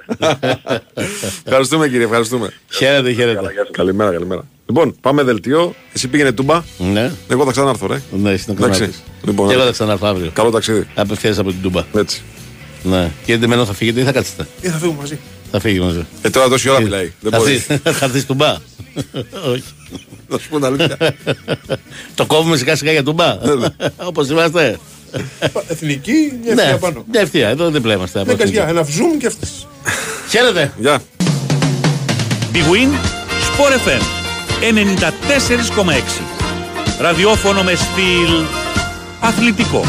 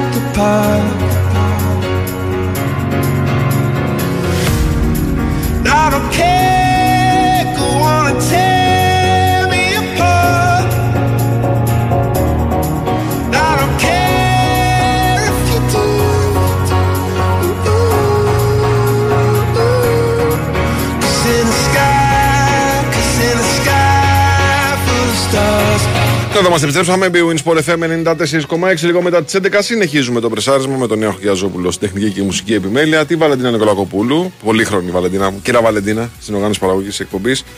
Ε, είμαστε εδώ λοιπόν, Βάιος Τσούτσικας στο μικρόφωνο. Συνεχίζουμε για την επόμενη ώρα. Τα είπαμε για το μεγάλο ντέρμπι της ημέρας ανάμεσα στον ε, ΠΑΟΚ και τον Παναθηναϊκό. Επειδή πλησιάζει η ώρα φαγητού, όλοι έχουμε αγαπημένο φαγητό. Άλλοι στηρίζουν παράδοση, δηλαδή γεμιστά, μουσακάς, παστίτσιο. Φασολάκια, δεν είναι της εποχής, αλλά τέλος πάντων. Άλλοι παίζουν ethnic, κινέζικο, ταϊλανδέζικο, βιετναμέζικο και το καθεξής. Άλλοι αγαπάνε λίγο περισσότερο το τρας. Άλλοι το ζουνε με brands. Πλέον μπορούμε να λέμε ότι έχουμε και νέο αγαπημένο ορόφημα για το φαγητό. Και όχι, δεν είναι τα κλασικά που ξέρεις, αλλά το νέο Λίπτον Ice Tea Sparkling. Στις λατρεμένες γεύσεις, λεμόνι και ροδάκινο που ξέρεις, έρχεται να προσθεθεί το ελαφρύ ανθρακικό για να σε δροσίζει και να σε ανανεώνει σε κάθε του γουλιά. Το Lipton Ice Tea Sparkling δίνει δροσιστική απόλαυση στο φαγητό σου. Δοκίμασέ το! Λοιπόν, τα είπαμε για το μεγάλο παιχνίδι της ε, ημέρας. Υπάρχει και ένα πολύ μεγάλο παιχνίδι αύριο όμως. Ο Ολυμπιακός παίζει με την ε, Φερεντσβάρος στην πρώτη μάχη για την πρόκριση στους δεκαέξι του Conference League. Νίκος Σταματέλος λοιπόν είναι μαζί μας. Καλημέρα κύριε, τι κάνετε? Καλησπέρα, Βάγια. Καλημέρα, καλημέρα. Πες μου καταρχάς, πριν πάμε στο μάτς, πόσο υπέφερες εχθές με Νικολογιάννη και Τζετζόγλου που έπεσε πάνω στο πόλο το παιχνίδι? Με τις αντιδράσεις. Τι μπήκες μέσα και τα κάνεις μαντάρα? Εγώ τι είπα, είπα μια διευκρίνηση. Έδωσα μπήκες, κανονιστική. οκτώ, κανονιστική. δέκα, κα, κανονιστική. οκτώ, και, και καλά έκανες, αλλά μπήκες μέσα στο οκτώ δέκα και δεν ξανασκοράρα. Ωραία, άρα λοιπόν, αφού λοιπόν έχεις επιθετική διάθεση, και εγώ μπορώ να πω ότι είστε τρεις δημοσιογράφοι έμπειροι. Με πολλά χρόνια, ναι. ε, πώς το λένε, και μεταδόσεις αγώνων του καθεξής, ε, σειρά ετών ας πούμε, που δεν μπορείτε να πετύχετε τον γκολ με το out. Συγγνώμη, ε. Ναι, ναι. Ε, όπως είπε και ένας φίλος, ναι. σε δείγματα που έστειλε, σαν το, το πέναλτι του Ιωαννίδη με τον Τσιντότα. Έπιασε ο Τσιντότας και έπαιξε ύμνος. Έτσι ήμασταν. Γράφηκε, εντάξει, στο τέλος. Όλοι, όλοι το δάμε. Έτσι άσχο. Έτσι. Δεν ήταν. Δυστυχώς δεν ήταν, έμεινε έξω. Σας δίνω δίκιο, γιατί είχε μπει ένα γκολ νωρίτερα της εθνικής ομάδας που είχε χτυπήσει σε ένα σίδερο εκεί και είχε, είχε βγει μπάλα έξω κατευθείαν και δεν δε κατάλαβες ότι πήγε γκολ, μόνο τους πανηγυρισμούς. Οπότε εντάξει, εκεί πες εντάξει. Λοιπόν, πάμε στα δικά μας τώρα. Παιχνίδι. Έχουμε παιχνίδι, φίλε. Έχουμε παιχνίδι αύριο και ουσιαστικά περιμένουμε σήμερα τον α, νέο προπονητή του Ολυμπιακού, εντός εισαγωγικών, να συστηθεί στους α, δημοσιογράφους. Ε, να, να μάθουμε έτσι ό,τι μπορούμε να μάθουμε παραμονή του αγώνα από έναν προπονητή, έναν νεοφερμένο προπονητή, και το πώς ε, ετοιμάζει την ομάδα του ενώπιση της αυριανής πρώτης αναμέτρησης με την ε, Φερεντσβάρος για το Conference League. Mm-hmm. Όσο έχει δοκιμάσει πράγματα στο Ρέντι, νομίζω ότι με εξαίρεση το, το κέντρο της άμυνας που λέγαμε για από τη Δευτέρα ότι θα έχουμε μια υποχρεωτική αλλαγή, μιας και ο Μπιανκόνη δεν έχει δικαίωμα συμμετοχής στις ευρωπαϊκές διοργανώσεις, ε, είναι εκεί όπου θα παίξει ο Ντόι, ε, δεν νομίζω ότι θα έχουμε κάποια άλλη αλλαγή. Ναι. Οι υπόλοιποι δηλαδή φαίνεται να είναι οι ίδιοι. με τον Έσε και τον Τσικίνιο στα χαφ, με τον Ροντινέη στο ένα άκρο, με τον Ορτέγκα, Ποντέλτσε, Μασούρας, Φορτούνης, Ελκαμπή. Αυτοί φαίνεται ότι είναι, είναι ε, τα μεγάλα φαβόρη για να βρεθούν στην αρχική ενδεκάδα του Ολυμπιακού στην αυριανή αναμέτρηση με τους Σούπρους. Mm-hmm. Να περιμένουμε και τη σημερινή προπόνηση ε, και το λέω αυτό γιατί ε, όλο και κάτι θα δοκιμάσω και απόψε, και στις συζητήσεις που έχει κάνει με τους παίχτες έχει τονίσει πολύ από τα εξτρέμ ότι θέλει βοήθεια στα μπακ. Και είναι άλλο όφι, άλλο Φερεντσβάρος. Πολύ περισσότερο όφι που είναι σε αυτή την κατάσταση που είναι. Αυτό μήπως, αλλά, αυτό, αυτό, μήπως ε, επιβεβαιώνει κιόλας ότι θα παίξει ο Φορτούνης με τον Ποντένσε, λέω εγώ, και απλά τους στέλνει ναι. ένα μηνυματάκι παραπάνω. Ότι παιδιά ναι θα παίξετε, αλλά κάντε αυτό. Ναι εντάξει, ε, περισσότερο Ποντένσε με τον Μασούρα που είναι στα άκρα. Καλά και ο Φορτούνης χρειάζεται. Ε, θέλει από όλη την ομάδα να, να βοηθά στην ανασταλτική λειτουργία. Αυτό είναι δεδομένο. Ε, απλά το έχει ζητήσει περισσότερο από τα εξτρέμ. Δεν θέλει να δει σε καμία περίπτωση εικόνες όπου βγάζουν υπεραριθμία οι αντίπαλοι που βάζουν το μπακ στη μέση και βγάζουν εύκολα τις επιθέσεις τους και κινδύνους για την άμυνα του Ολυμπιακού από τα άκρα. Θέλει να το μειώσει το ελάχιστο. Καταλαβαίνουμε όλοι ότι από τη μια μέρα στην άλλη δεν μπορεί αυτό να εξαφανιστεί. Mm-hmm. Απλά θέλει να το μειώσει όσο μπορεί να το μειώσει αυτό το πράγμα. Mm-hmm, mm-hmm. Και γι' αυτό κυρίως ε, με τον Ποντένσε και τον Μασούρα, ε, περισσότερο με τον Ποντένσε έχει κάνει κουβέντες εξηγώντας τους τι ακριβώς ε, ζητάμε στο γήπεδο. Δεν νομίζω ότι θα δούμε κάτι, κάτι άλλο διαφορετικό από αυτό που περιμέναμε να δούμε με τον Όφη και το είδαμε από τον Σιλαϊδόπουλο, και να το δούμε και αύριο με, το, με τη Φερετζόνα. Ξέρετε ότι είναι επικοινωνία αντίπαλος η Φερεντσβάρος. Ε, σήμερα θα τους αναλύσει ουσιαστικά τον τρόπο παιχνιδιού. Ε, μέχρι τώρα, μέχρι και χθες οι, οι ώρες του Ρέντι περνούσαν με το πώς θέλει ο ίδιος να επιτίθεται η ομάδα, πώς θέλει να μείνεται, να κερδίζει την μπάλα και να μεταφέρει πάλι σε την, τη μεταβίβαση από την άμυνα στην επίθεση. Όλα αυτά α, πέρασε τις περισσότερες ώρες, με όλα αυτά πέρασε τις περισσότερες ώρες ο Ισπανός με τους παίκτες. Σήμερα θα τους δείξει και τη Φερεντσβάρος σε βίντεο για να τους επιστήσει την προσοχή σε κάποια συγκεκριμένα σημεία για να μην δώσουν στους φιλοξενούμενους το δικαίωμα να, είναι, να γίνουν πολύ επικίνδυνοι. Γιατί καλή ομάδα είναι, φαντάζομαι θα βρουν τον τρόπο να, να απειλήσουν την άμυνα του, του Ολυμπιακού.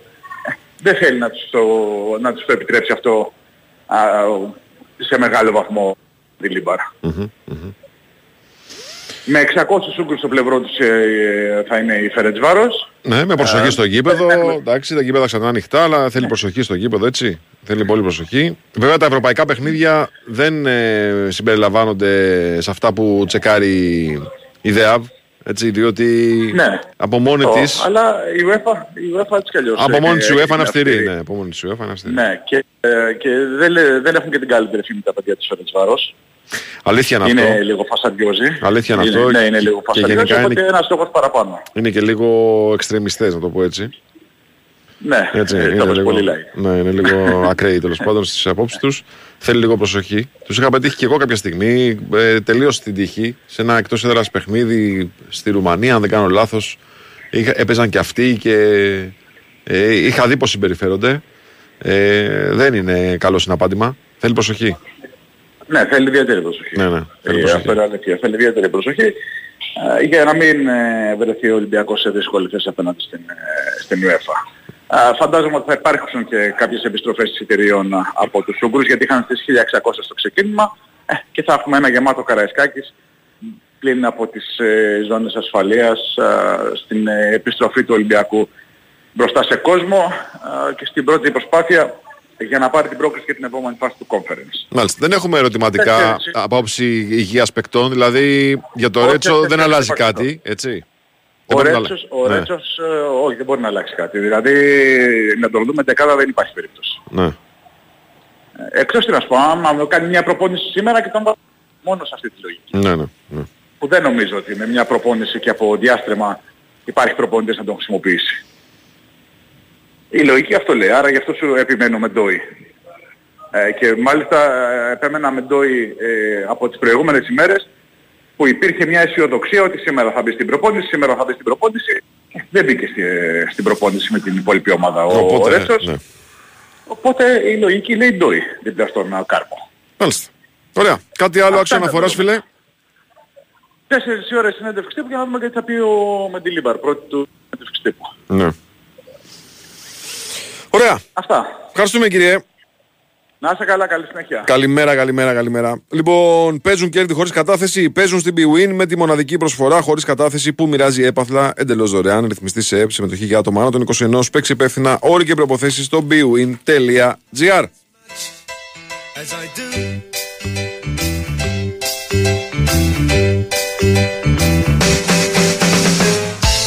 And I never thought I'd feel this way, the way I feel about you. Λοιπόν, και τώρα πάμε στο φίλο μας τον Κώστα τον Κετζόγλου, ο οποίος είναι εδώ. Καλημέρα Σκέι, τι κάνετε, πώς είστε? Καλημέρα Βάιε. Καλημέρα. Καλά. Δεν ξέρω αν μπορείς okay. να με βοηθήσεις σε ένα βασικό μπέρδεμα που έχει δημιουργηθεί, ρε φίλε, τις τελευταίες ώρες. Βεβαίως. Σχετικά, εισι... σχετικά με τα εισιτήρια και την ταυτοπροσωπία, αν είναι σε, σε ισχύ ήδη αυτό το, αυτό το μέτρο. Ε, κοίτα, και εγώ έχω μπερδευτεί. Ναι. Ε, από την ανακοίνωση του ΠΑΟΚ. Αυτό, γι' αυτό θα λες. Μπράβο, ναι, από εκεί, ξεκίνησε, από εκεί ξεκίνησε το, το μόνο, πρόβλημα. Μόνο αυτό φορά δεν γράφει ότι θα περάσουν όσοι δώσουν το εισιτήριο σε άλλους. Ναι, θεωρητικά να πούμε ότι τα αυτοπροσωπεία είναι... πάντα. Εφαρμόζεται πάντα, ναι, έτσι. Δηλαδή ότι δεν μπορείς να... έτσι. Αλλά ναι. δεν ξέρω αν τώρα έχουμε περάσει στην εφαρμογή των μέτρων. Αυτό είναι το θέμα. Ναι, από τη στιγμή όμως που δεν κάνει... Δηλαδή... Από ό,τι, νομι... από ό,τι γνωρίζω δεν θα κάνει έλεγχο στην αστυνομία, η αστυνομία σπόρτε, δεν ξέρω. Καταρχάς αν κάνει ταυτοπροσωπία σε όλους που θα πάνε στα γήπεδα την Κυριακή, άστο. Δηλαδή με, με τον παραδοσιακό τρόπο... Ναι, ξεκινήστε να μπαίνετε από Παρασκευή για να προλάβουμε την Κυριακή Μπράβο. να δούμε τα μάτς. Μπράβο. Δεν ξέρω, τι, τι, τι να πω, δεν ξέρω. Πραγματικά. Okay. Ε, δεν, δεν μπορώ να πω κάτι... Πάντως, ρε παιδί μου, επειδή και η Άκη έχει τόσο ένας παιχνίδι την Κυριακή... Ναι, δεν, δεν ισχύει κάτι διαφορετικό από ό,τι ίσχυε. Όπως λες και εσύ, ε, η ταυτοπροσωπία ισχύει, ισχύει πάντα. Okay, okay. Τώρα δεν ξέρω. Είδα την ανακοίνωση του ΠΑΟΚ, γράφει και η ΑΕΚ ότι τα εισιτήρια δεν προσωπικά, δεν μεταβάζονται όπως γράφει πάντα. Δεν ξέρω πραγματικά και ούτε μπορώ να πάρω την ευθύνη να πω σε, σε κάποιον. Ωραία. Τι, τι να κάνει. Ας μείνουμε λοιπόν, παιδιά, παιδιά, μπαίνουμε σε μια φάση ανοίγματος ξανά των γηπέδων. Ας μπούμε λίγο σε αυτό το, το normal κομμάτι και όχι αυτή την άνεση που νιώθαμε παλιότερα. Ότι έλα μωρέ, πάρε το εισιτήριο μου και μπες. Ας πάμε σε πρώτη φάση να κάνουμε αυτό που μας λένε και βλέπουμε πώς yeah. θα κινηθεί η διαδικασία. Εντάξει, βέβαια, δεν... κοίτα τώρα. Εγώ ας πούμε έχω διαρκείας και πέρυσι είχα και φέτος. Ναι. Αλλά πας στα δημοσιογραφικά. Ναι, πάω στα δημοσιογραφικά. Έχω πάει και στο, στη θέση μου ναι. δύο τρία μάτσα παιδί μου, αλλά πάω στα δημοσιογραφικά και το δίνω σε φίλους, σε συγγενείς, στην κόρη μου καμιά φορά. Δηλαδή, ξέρω εγώ, είναι κάπως τώρα ναι.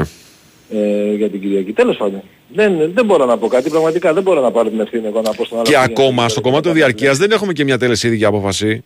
Από πλευράς ομάδων. Αν δηλαδή... Κοίτα, ο Υπουργός όταν το ρώτησες, σας είχε πει ότι θα υπάρχει δυνατότητα και θα αποφασίσουν οι ομάδες. Ναι, τεχνολογικά είναι έτοιμο το Υπουργείο, λέει, να ανταπεξελθεί. Ναι. Ε, δεν έχουμε απόφαση από τις ομάδες όμως, έχουμε. Ναι. Όχι. Όχι. Δεν έχουμε. Ναι. Δεν έχουμε. Νομίζω ότι αυτό θα το ανακοινώσουν εκεί, κοντά στην ημερομηνία που θα αρχίσει να εφαρμόζεται. Οκ. Okay. Okay. εννιά Απριλίου δηλαδή. Okay. Ε... Αυτά, τώρα αν έχουμε κάτι μέχρι την Παρασκευή πιο έγκυρο, πιο τέτοιο, να, θα το πούμε. Έτσι. Θα το πούμε. Ωραία. Γιατί είναι κάτι που και προσωπικά με ενδιαφέρει, αλλά ενδιαφέρει όλο τον κόσμο. Ενδιαφέρει πολύ κόσμο, πάρα πολύ κόσμο. Ναι, γιατί πάρα υπάρχουν πάρα. και πολλοί κάτοχοι διαρκείας από την επαρχία. Που εγώ, έχουν πάρει... Το έχω πει, εγώ έχω τρία διαρκείας, συγγνώμη σε διακόπτω, ναι. έχω τρία διαρκείας φίλων μου από την Έδεσα ναι. και συνήθως τα δίνω σε άλλους φίλους να πάνε. Ξέρεις. Ε... Ε, και έτσι είναι σε όλες τις ομάδες, από ό,τι γνωρίζω, και με πάρα πολλά εισιτήρια. Mm-hmm. Γιατί θέλει ο άλλος για βοήθεια, για, επειδή γουστάρει το παιδί μου να πάρει ένα διαρκείας και να πάει πέντε φορές. Ε, γιατί να μένει άδεια θέση στα άλλα δέκα μάτια. Ναι, ναι. Σωστό. Αυτό είναι το τέτοιο. Το κόνσεπτ, ας πούμε. Εντάξει, το είχαμε, συζητήσει, το είχαμε συζητήσει και παλιότερα αυτό, πέρσι, αν δεν κάνω λάθος, ότι ρε παιδί μου, αυτό που εφαρμόζεται στο εξωτερικό είναι και το καλύτερο μέτρο. Δηλαδή, εσύ yeah. που έχεις το διαρκείας, να ενημερώνεις μέχρι δεκαπέντε μέρες πριν το μάτς αν θα πας ή όχι στο παιχνίδι, αλλιώς να περιθερώνει τη θέση σου και να μπορεί η ομάδα να εκδώσει ένα εισιτήριο για να μπορεί να το αγοράσει κάποιος. Yeah. Αυτό είναι το ιδανικό σενάριο. Υπάρχει, και, και, και υπάρχει ακόμη καλύτερο, δηλαδή όπως γίνεται, όπως είχα πει στο τελικό με το Champions League, Ε, το εστίριο ονομαστικοποιείται ε, σε αυτόν που περνάει την πόρτα με το εστίριο. Ακριβώς. Και, και, και αυτό έχει και τη μεγαλύτερη αξία. Έτσι. Αυτό, αυτό είναι που σε ακριβώς, ακριβώς, ακριβώς. Ε, την ασφάλεια του αγώνα. Ακριβώς. Ότι την ώρα που μπαίνεις μέσα ονομαστικοποιείται το εστίριο αυτόματα. Ναι, και τις φιωμάτα εστίρια ε, ε, μπορείς να μεταβάσεις, μπορείς να μεταβάσεις ε, ακόμα και πέντε λεπτά πριν το μάτς, έτσι. Ακριβώς, ακριβώς, ακριβώς. Όπως το είπες. Λοιπόν, πάμε τώρα στα δικά μας. Εδώ πέρα είμαι στην προπόνηση. Θα σπάτε να ανοιχτεί η προπόνηση σήμερα. Α, μάλιστα. Ε, φυσάει λίγο, έχει λίγο κρύο, αλλά έχει ήλιο. Ναι, έπιασε λίγο δροσιά σήμερα, αλήθεια. Ναι, έπιασε δροσούλα, γι' αυτό και ο Αλμέιντα την πάτησε στην αρχή, βγήκε με σορτσάκι mm-hmm. και μετά μπήκε μέσα και βγήκε δυνατός. Έβαλε φορμίτσα, ναι. Σκούφο, τα πάντα. Γιατί ξεγελάει από μέσα, ξέρεις. Είχε βίντεο πριν. Ε, ε, μέσα έχει ζέστη, ο καιρός έξω φαινόταν ε, μια χαρά. Ε, αλλά δεν ήταν έτσι ακριβώς, έχει λίγο ψύχρα. Ε, τώρα υπάρχουν αρκετά, αρκετά θέματα και αρκετά ευχάριστα από, τη, από την πρόγνωση. Καταρχάς ο Άμραμπατ συμμετέχει, okay. ε, να πούμε. Επίσης να πούμε ότι ο, ο, ο Βίντα δεν παίζει την Κυριακή, δηλώθηκε να εκτίσει ε, και θα κάνει και ένα πρόγραμμα που φόρτισε αυτή την εβδομάδα, γιατί και στην Τούμπα έπαιξε... Ευκαιρία ζωθήσεις που λένε έτσι, μια που ναι, δεν παίζει. Ναι. εκατό τοις εκατό. Το ίδιο ισχύει και με το Ρότα, mm-hmm. δηλαδή και ο Ρότα στη, στην Τούμπα έπαιξε... Ε, με, όχι με πρόβλημα, αλλά δεν ήταν για να μείνει έξω, αλλά δεν ήταν στο εκατό τοις εκατό. Ναι. Ναι. Ε, και γι' αυτό ίσως και έγινε και αλλαγή στο τέλος, επειδή είχε και την κάρτα σε συνδυασμό με αυτό ότι ήταν και επιβαρημένος. Και, και αυτός θα περάσει αυτή τη εβδομάδα, θα κάνει ένα πρόγραμμα ε, αποφόρτησης, οπότε πιθανόν την Κυριακή να μην, να μην παίξει αυτός, να παίξει ο Σιντιμπέ ή ο Ραντόνια. Ε, τώρα, ε, να πούμε ότι ο... Ο Μάνταλος έχει ένα μικρό πρόβλημα, αλλά θα είναι οκ. Okay. Να πούμε για το Σιμάνσκι, που είναι σημαντικό, ότι είναι πολύ πιθανό ακόμη και αυτή τη εβδομάδα να μπει. Mm-hmm. Ε, όταν λέω να μπει, να ξεκινήσουν φωνές. Μπορεί να μην είναι την Κυριακή ε, αποστολή, ή εντεκάδα να μην είναι, αλλά φαίνεται ότι ξεπερνάει πιο γρήγορα από ό,τι αναμενόταν το πρόβλημα. Είχαμε πει ότι και ο Σιμάνσκι έχει και μια κράση γερή, διαφορετική έτσι, από τους άλλους. Οπότε ε, μπορούμε να πούμε σχεδόν με σιγουριά ότι από τον αγώνα της Λαμίας θα είναι εκατό τοις εκατό έτοιμος. Okay. Ε, που είναι πολύ σημαντικό αυτό για την ΑΕΚ, ε, γιατί ο Σιμάνσκι είναι από τους πιο βασικούς παίχτες και άποψή μου είναι ότι στην Τούμπα η, η, φάνηκε απουσία του, ακόμη και να μην ξεκινούσε το μάτς, γιατί και ο Γιώσον εντάξει μια χαρά πήγε, δεν λέω ότι είναι, δεν μπορεί να το κάνει καθίσει ο Γιώσον, αλλά... Κάποια στιγμή θα μπορούσαν να μπουν και οι δύο, ιδίως έτσι όπως εξελίχθηκε το μάτς mm-hmm. και να είναι διαφορετικά τα πράγματα. Οπότε θα είναι και αυτός τώρα ε, διαθέσιμος. Οι άλλοι, ο Χατσαφή, οκ, okay, ε, πλέον θα έχει αυτός μια εβδομάδα, οπότε και για την Κυριακή θα είναι μέσα. Με λίγα λόγια λύνονται τα, τα προβλήματα ε, για την ΑΕΚ. Ε, και φαίνεται ότι στα τελευταία τέσσερα μάτς, ε, εκτός από απουσίες με κάρτες κτλ., Θα, θα έχει όλους τους παίχτες και αν συνεχίσει έτσι μπορεί να μπει και στα play-off με πλήρες, με πλήρες roster, που είναι, είναι κάτι πολύ σημαντικό νομίζω για την ΑΕΚ, ιδίως έχει στερηθεί πολλούς παίχτες φέτος. Ε, αυτά. Αυτά. Μάλιστα. Κάτι Άρα, άλλο, πέρα. Άξιο αναφοράς δεν έχουμε, έτσι, δεν περιμένουμε κάτι καινούριο στις προπονήσεις. Ε, όχι. Όχι. Ε, Όχι, όχι. Ε, τώρα αν, αν είναι κάτι, μπορεί να, να βγει και κάτι αργότερα mm-hmm. ε, για την προπόνηση. Πάντως α, α, αυτά είναι το πιο σημαντικό για μένα, είναι αυτό το σημαντικό. Ότι ο Σιμάνσκι είναι σε δρόμο της επιστροφής. Ναι, είναι σε, ε, δεν προπονείται τώρα με την ομάδα, αλλά ε, είναι πολύ πιθανό μέσα στην ομάδα να, να μπει κανονικά με την ομάδα και λέω και πάλι, αν δεν είναι την Κυριακή, ε, ε, έστω στον πάγκο την Κυριακή, θα είναι σίγουρα στο παιχνίδι με τη Λαμία. Μάλιστα. Αυτό είναι το σημαντικό και ε, για το Ρότα που είπα πριν ότι μάλλον δεν θα είναι διαθέσιμο στην Κυριακή. Εντάξει, ο Σεντιμπέ ξεκούραστος όμως. Οπότε... Ναι, ο Σεντιμπέ είναι οκ. Okay. Ο Ραντόνια είναι πλέον, το... έχει παίξει και μάτς. Είναι εντάξει. Ναι, ναι, βέβαια, βέβαια, βέβαια. Ωραία. Ευχαριστούμε κύριε. Αυτά, καλημέρα σας. Καλά. Καλημέρα σας, καλημέρα σας. Λοιπόν, εδώ ο φίλος ο Δημήτρης στέλνει από μια προσωπική εμπειρία. Λέει ο αδερφός μου έχει διαρκεία στην Arsenal τρεις χιλιάδες πεντακόσιες λίρες στο West End. Όποιο μάτς δηλώνει ότι δεν θα πάει, υπάρχει μια δεξαμενή χρημάτων, από την οποία το επιστρέφονται από διακόσιες έως τετρακόσιες λίρες, τα οποία ή τα παίρνει μετρητά ή του αφαιρούνται από την αγορά του επόμενου διαρκείας. Ωραίες δουλειές, τακτοποιημένες, παστρικές δουλειές, έτσι. Λοιπόν, που θα πρέπει να το κάνουμε και εδώ κάποια στιγμή. Δηλαδή, υπάρχει ένα σύστημα, έτσι κι αλλιώς όλα ηλεκτρονικά είναι. Τις ταυτότητες τις έχουμε στο κινητό. Ε, τα, πώς το λένε, το, το σύστημα ψηφιακής διακυβέρνησης Ελλάδας έχει πάει πολύ μπροστά τα τελευταία χρόνια. Αλήθεια είναι ότι αυτό έχει πάει όντως πολύ μπροστά. Δεν είναι δύσκολο να γίνει αυτό και στις ομάδες. Δηλαδή να δηλώνουμε εμείς αν θα πάμε ή όχι με το διαρκεία μας, έτσι ώστε να είναι ελεύθερο το εισιτήριο να το πουλήσει η ομάδα και έτσι να μην υπάρχουν άδειες θέσεις, ούτε να υπάρχουν διαρκείας στα οποία φεύγουν από τον Νέαρχο και πηγαίνουν στο Βάιο, φεύγουν από τον Βάιο και πηγαίνουν στη Βαλεντίνα και το καθεξής. Έτσι. Αλλά εντάξει. Θα το κάνουμε κι εμείς κάποια στιγμή.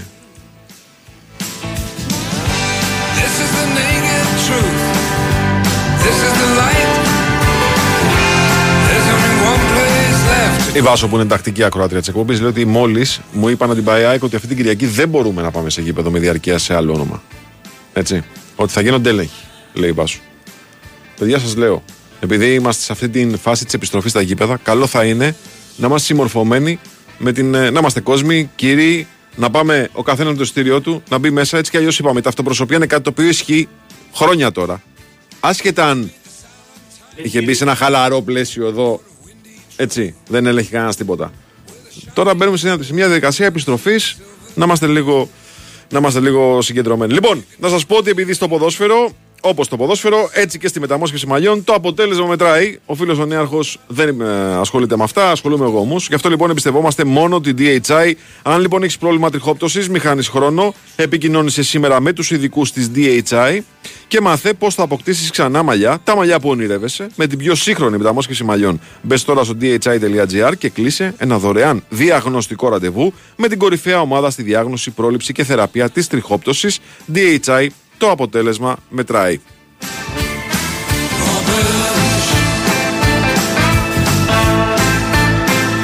Λοιπόν, πάμε να κάνουμε ένα break, να ακούσουμε δελτίο ειδήσεων και επιστρέφουμε με τη συνέχεια της εκπομπής. bwinΣΠΟΡ εφ εμ ενενήντα τέσσερα κόμμα έξι. Ραδιόφωνο με στυλ αθλητικό.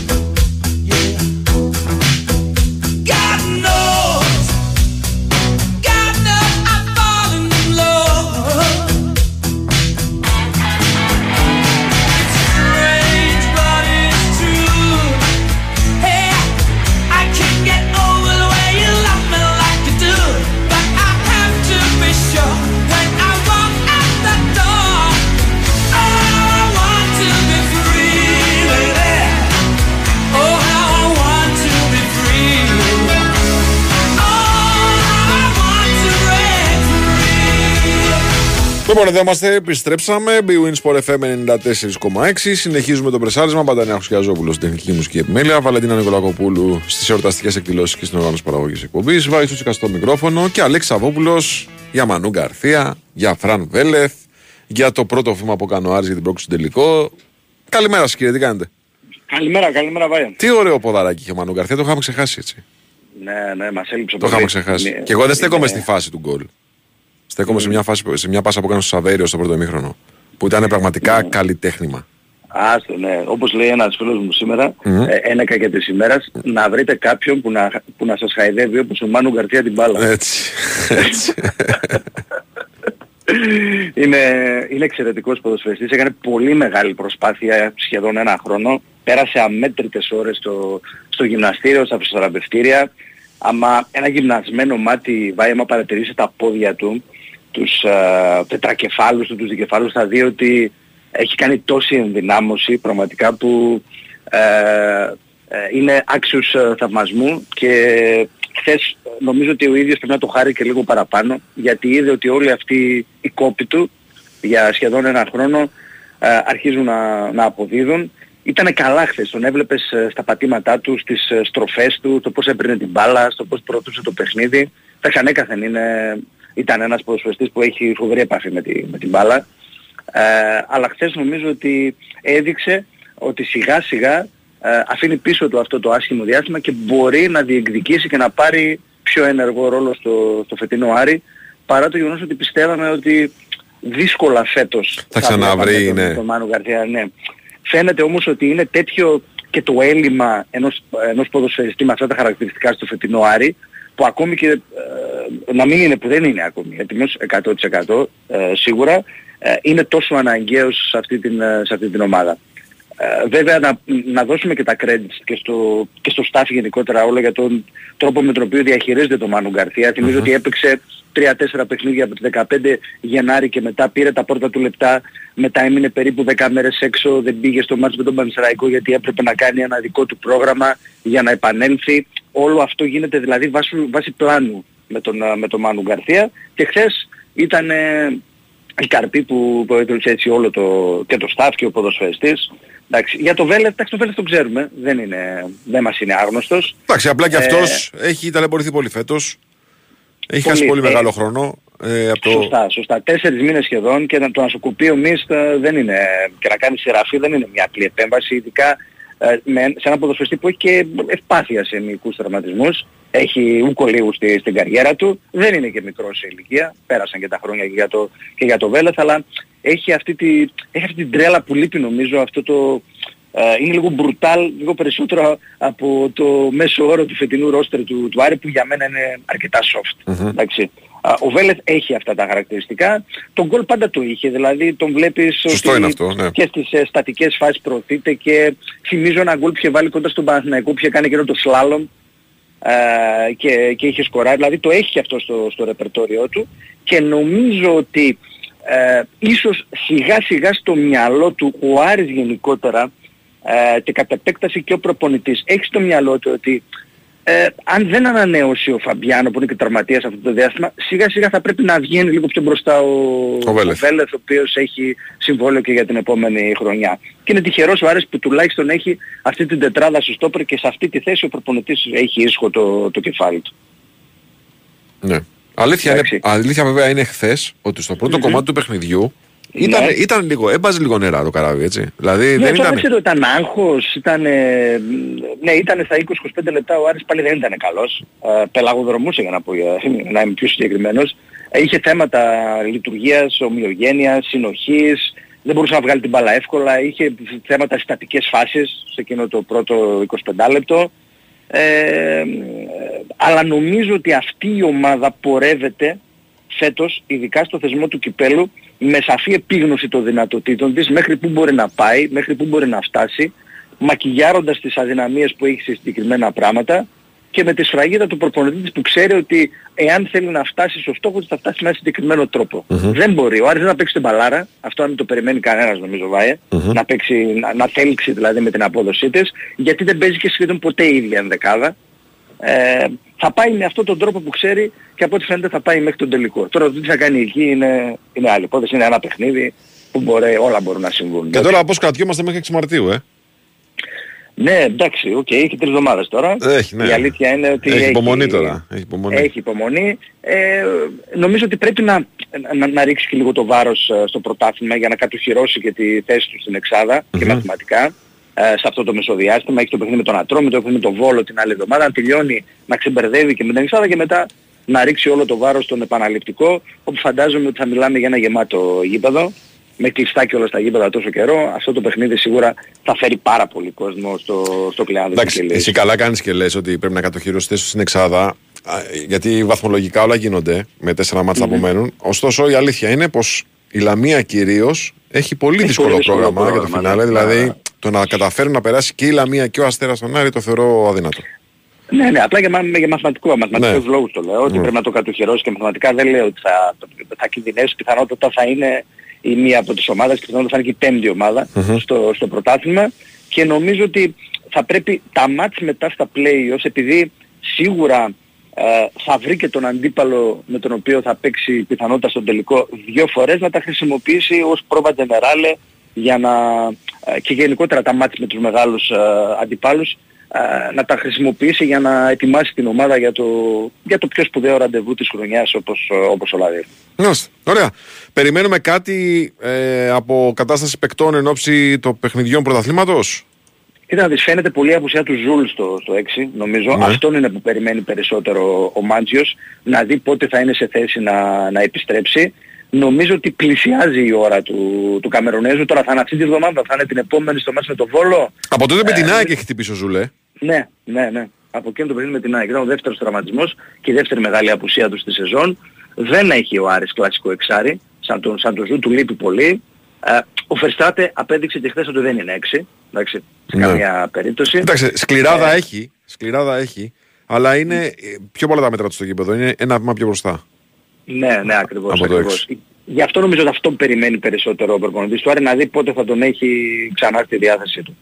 Μάλιστα. Ωραία. Αλέξη μου, σε ευχαριστούμε πάρα πολύ. Είμαστε καλά, βαε. Καλημέρα, καλημέρα, καλημέρα.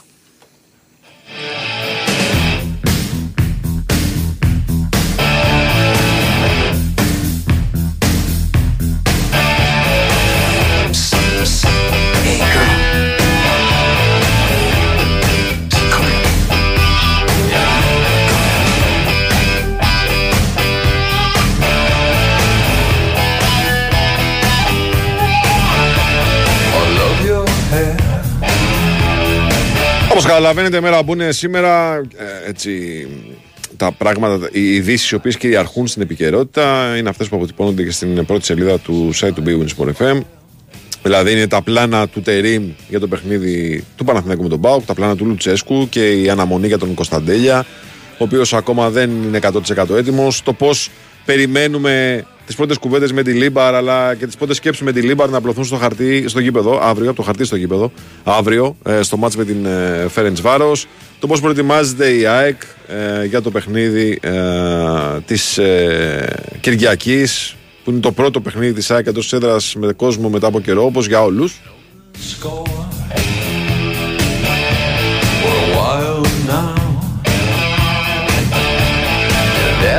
Η προαναγγελία της ε, σπουδαίας ε, κόντρας που έχει η εθνική μας ομάδα με την Ουγγαρία για μια θέση στον τελικό ε, του Παγκοσμίου Πρωταθλήματος ε, Πόλο Γυναικών, μάλλον του Παγκοσμίου Πρωταθλήματος Υγρού Στίβου, στο αγώνισμα του Πόλο. Ε, αυτό είναι το ζητούμενο πλέον για την εθνική μας ομάδα γυναικών. Νικάει την Ουγγαρία και πάει στο τελικό. Το γεγονός ότι ο Κώστας Λούκας ταξίδεψε μαζί με την αποστολή του Παναθηναϊκού Άκτορ για το Ηράκλειο, εκεί όπου θα γίνει το Final Eight ε, του Κυπέλλου Ελλάδος.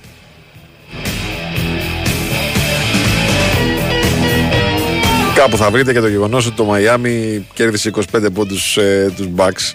Α, κάπου παρακάτω. Μην νομίζετε ότι θα το δείτε μπροστά, μπροστά, μπροστά.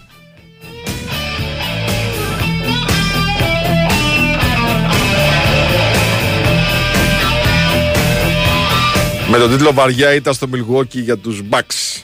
Εντάξει, πάμε παρακάτω. Στο επόμενο μάτς.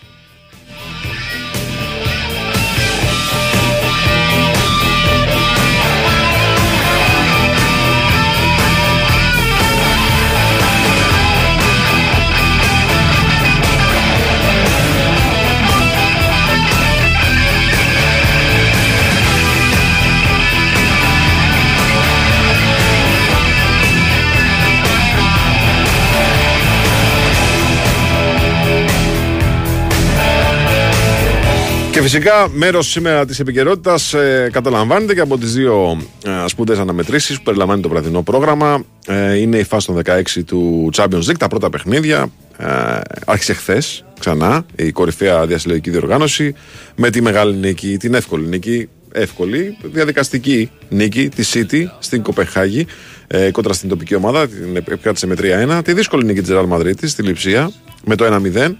Πήραν προβάδισμα και οι δύο για την πρόκριση στα προημιτελικά της διοργάνωσης. Σήμερα παίζει η Λάτσιο με την Bayern στις δέκα και την ίδια ώρα η Paris Saint-Germain με την Sociedad. Ένα πολύ ενδιαφέρον ζευγάρωμα αυτό της Paris Saint-Germain με την Sociedad, δεδομένου ότι οι Βάσκοι έχουν δείξει ότι είναι, έχουν ένα πάρα πολύ σκληρό προφίλ, αγωνιστικό προφίλ και πολύ αποδοτικό προφίλ, τουλάχιστον στην ε, μάχη των ομίλων ε, μέχρι την ολοκλήρωσή τους. Έχει μεγάλη αξία να δούμε πώς η Paris Saint-Germain θα προσπαθήσει να περάσει το εμπόδιο των, της ομάδας ε, από την ε, χώρα των Βάσκων. Λοιπόν, θα μιλήσουμε για Champions League.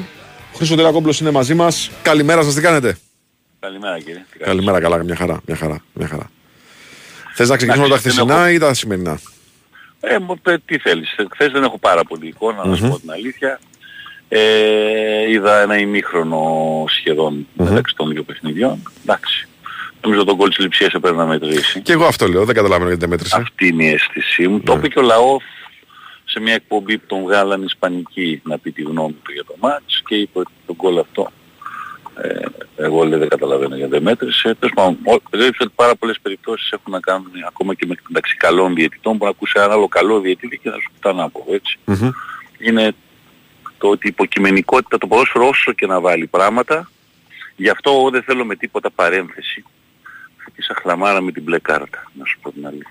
Mm. Γιατί φαντάζομαι ότι η μπλε κάρτα ειδικά και αν περιέχει υποκειμενικότητα τρομερή. Ε, βέβαια. Καταρχάς εγώ πιστεύω ότι... διαιτής ή δεν θα βγάζει. Ή θα διστάζει να βγάζει κόκκινη κάρτα. Ή θα διστάζει να βγάλει κόκκινη κάρτα και θα επεμβαίνει και το βαρ με μια τρίτη γνώμη και θα έχουμε...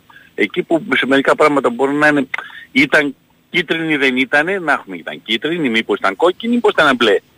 Εντάξει, δεκαοκτώ λεπτά καθυστερήσει σε κάθε παιχνίδι.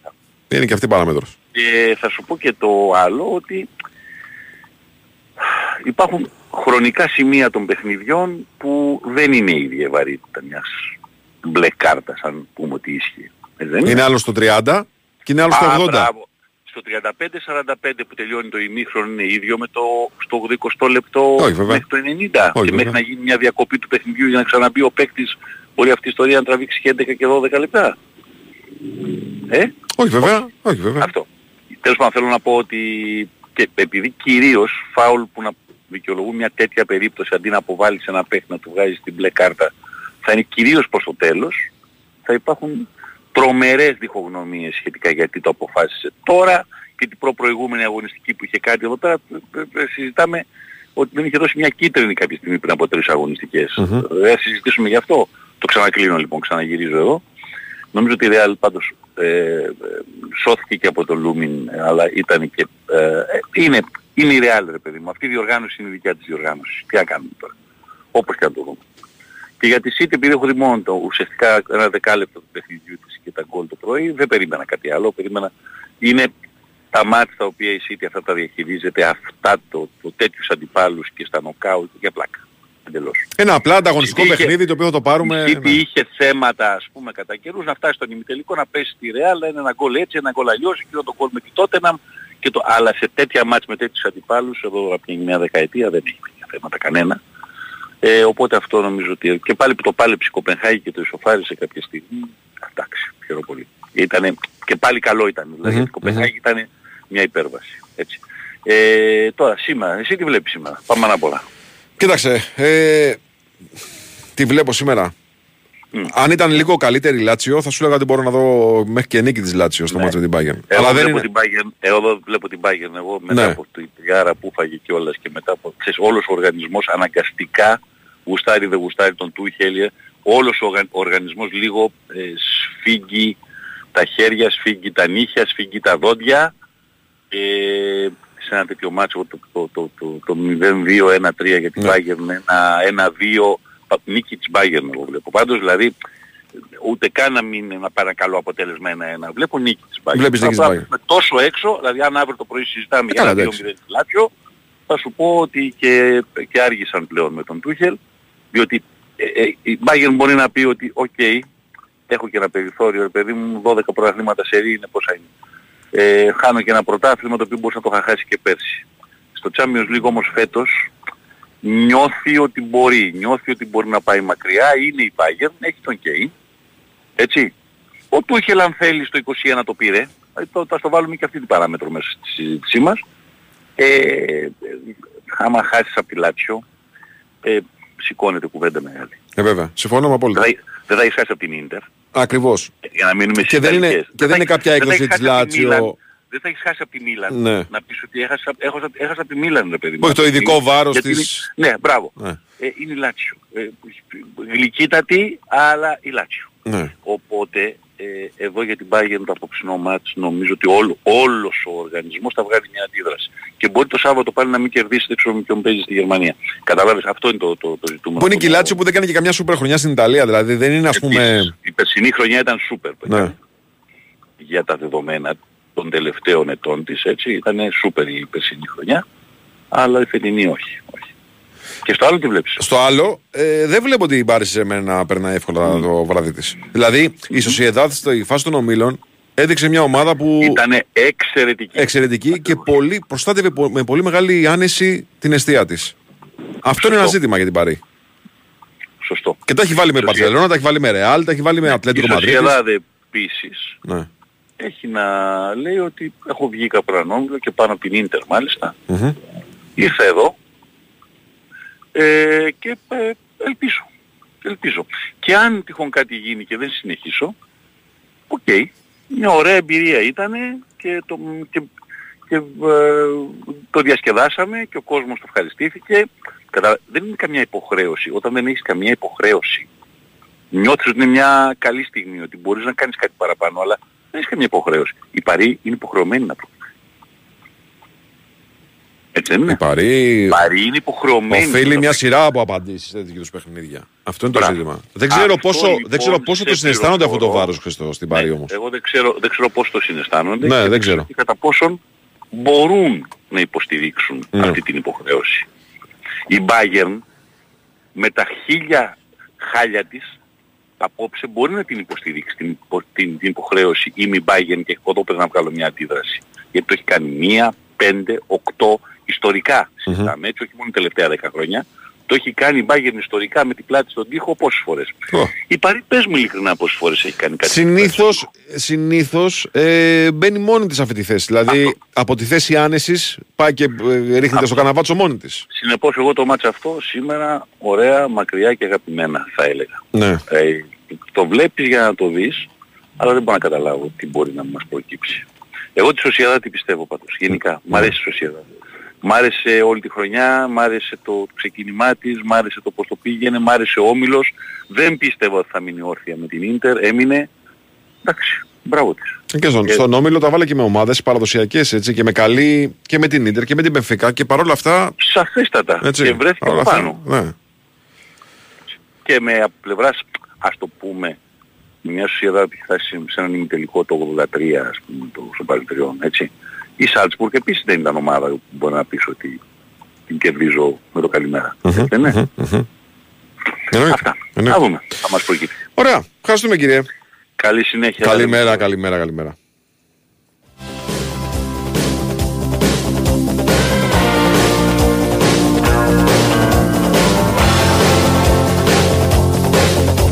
Διαβάζω μήνυμα φίλου. Ως φίλος της Bayern εύχομαι να χάσουμε για να φύγει ο ακατάλληλος από τον πάγκο. Ποτέ δεν είναι ρε φίλε μια ήττα όμως, πώς να το πω τώρα, αποδεκτή μόνο και μόνο για να φύγει κάποιος προπονητής. Δηλαδή, εντάξει, εγώ δεν μπορώ να, τις ομάδες που υποστηρίζω για παράδειγμα, δεν μπορώ να παρακαλάω να χάσουν για να φύγει ο προπονητής. Στην τελική, αν έχουν φτάσει σε αυτό το σημείο ύψης και φθοράς, ας το πάρουν να πω, το διώξουν και μετά από νίκη. Δεν κατάλαβα. Πρόβλημα είναι αυτό δηλαδή. Το τι θα γίνει, αν θα βγει μπλε κάρτα στο τέρμα, ποιος θα παίξει τερματοφύλακας ή θα γίνει αλλαγή. Αν δεν γίνεται, όχι. Θα παίξει κάποιος παίκτης για δέκα λεπτά τέρμα. Γιατί μετά θα ξαναμπεί ο τερματοφύλακας.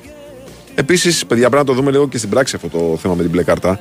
Συνήθως, όχι συνήθως, πάντα η FIFA τους κανονισμούς καινούριους εφαρμόζει σε κάποιες διοργανώσεις δικές της. Δηλαδή, άντερ είκοσι, άντερ είκοσι τρία, άντερ δεκαεννιά, ε, παγκόσμια πρωταθλήματα. Εκεί θα δούμε, στο Μουντιάλ, όπως χρησιμοποιήθηκε το βαρ για πρώτη φορά. Εγώ δεν είμαι απέναντι σε κάθε αλλαγή. Μοιάζει όμως λίγο αυτή η αλλαγή να είναι λίγο ανακατοσούρικη. Αλλά πρέπει να τη δούμε στην πράξη. Να τη δούμε στην πράξη πώς θα λειτουργήσει και να δούμε τι αποτέλεσμα θα έχει. Για παράδειγμα, θυμάμαι στο Μουντιάλ του δεκαοκτώ, όταν πρώτο είδαμε το βαρ, ότι όλες τις στατιστικές αναλύσεις που προέκυψαν από τα παιχνίδια και από την ανάλυση των φάσεων μετά των ειδικών, σε ένα, σε ένα ποσοστό ενενήντα με ενενήντα πέντε τοις εκατό διορθώθηκαν λάθη με το βαρ. Διαιτητικά λάθη με το βαρ. Ε, συγγνώμη, αλλά αυτό είναι πρόοδος. Έτσι. Γιατί πρέπει να ξεχνάμε κιόλας πώς ήταν η ζωή μας πριν το βαρ. Αυτό είναι μια άλλη διαδικασία. Η μπλε κάρτα είναι κάτι τελείως διαφορετικό. Ε, το οποίο αυτή τη στιγμή που μιλάμε και εγώ δεν καταλαβαίνω τη χρησιμότητά της. Δεν την καταλαβαίνω. Να το δούμε όμως στην πράξη και ίσως αλλάξουμε άποψη. Είμαστε δεκτικοί στις αλλαγές. Ο κόσμος πηγαίνει μπροστά. συμφωνώ, συμφωνώ. Champions League χωρίς Liverpool είναι ένα στο φαγητό. Συμφωνώ. συμφωνώ. Champions League χωρίς Liverpool δεν υπάρχει ουσιαστικά. Πρέπει να τελειώνουν. Ε. Κάντε ένα τελικό, ρίξτε στο κέρμα να παίξετε. Ε. Να τελειώσουμε. Δε. Η Λάτσιο θα κερδίσει, λέει. Την υποτιμάται και δεν είστε ενημερωμένοι για τη φετινή της δυναμική. Είναι όγδοη στην Ιταλία η Λάτσιο η φετινή. Η δυναμική της φαίνεται και από εκεί. Είναι όγδοη στην Ιταλία. Δεν την υποτιμούμε. Έχει το Καρπετόπουλο τώρα να πει τα δικά του, σίγουρα. Γιατί είναι από τους πιο φανατικούς οπαδούς της Λάτσιο. Αλλά είναι όγδοη στην Ιταλία. Οπότε δεν είναι θέμα υποτιμούμε την δυναμική της. Δεν κάνει καμιά σούπερ χρονιά. Εκτός κι αν είναι σούπερ για τη Λάτσιο να είναι όγδοη στην Ιταλία. Λοιπόν, και με αυτές τις κλικές κουβέντες, εγώ σας αφήνω ε, στα χέρια του Αντώνη Πανούτσου και του Αντώνη Καρμετόβλου που ακολουθούν μετά τις δώδεκα. Ήταν ο Νέος Χιάζοπουλος, τεχνική και μουσική επιμέλεια. Η εορτάζουσα κύρα Βαλεντίνα στην οργάνωση παραγωγής της εκπομπής. Βάιος Τσούτσικας και Μιχάλης Τσόχος στο μικρόφωνο. Ακολουθεί δελτίο ειδήσεων και μετά να τα λέτε, να τα γράφετε. Καλή συνέχεια στην ακρόαση.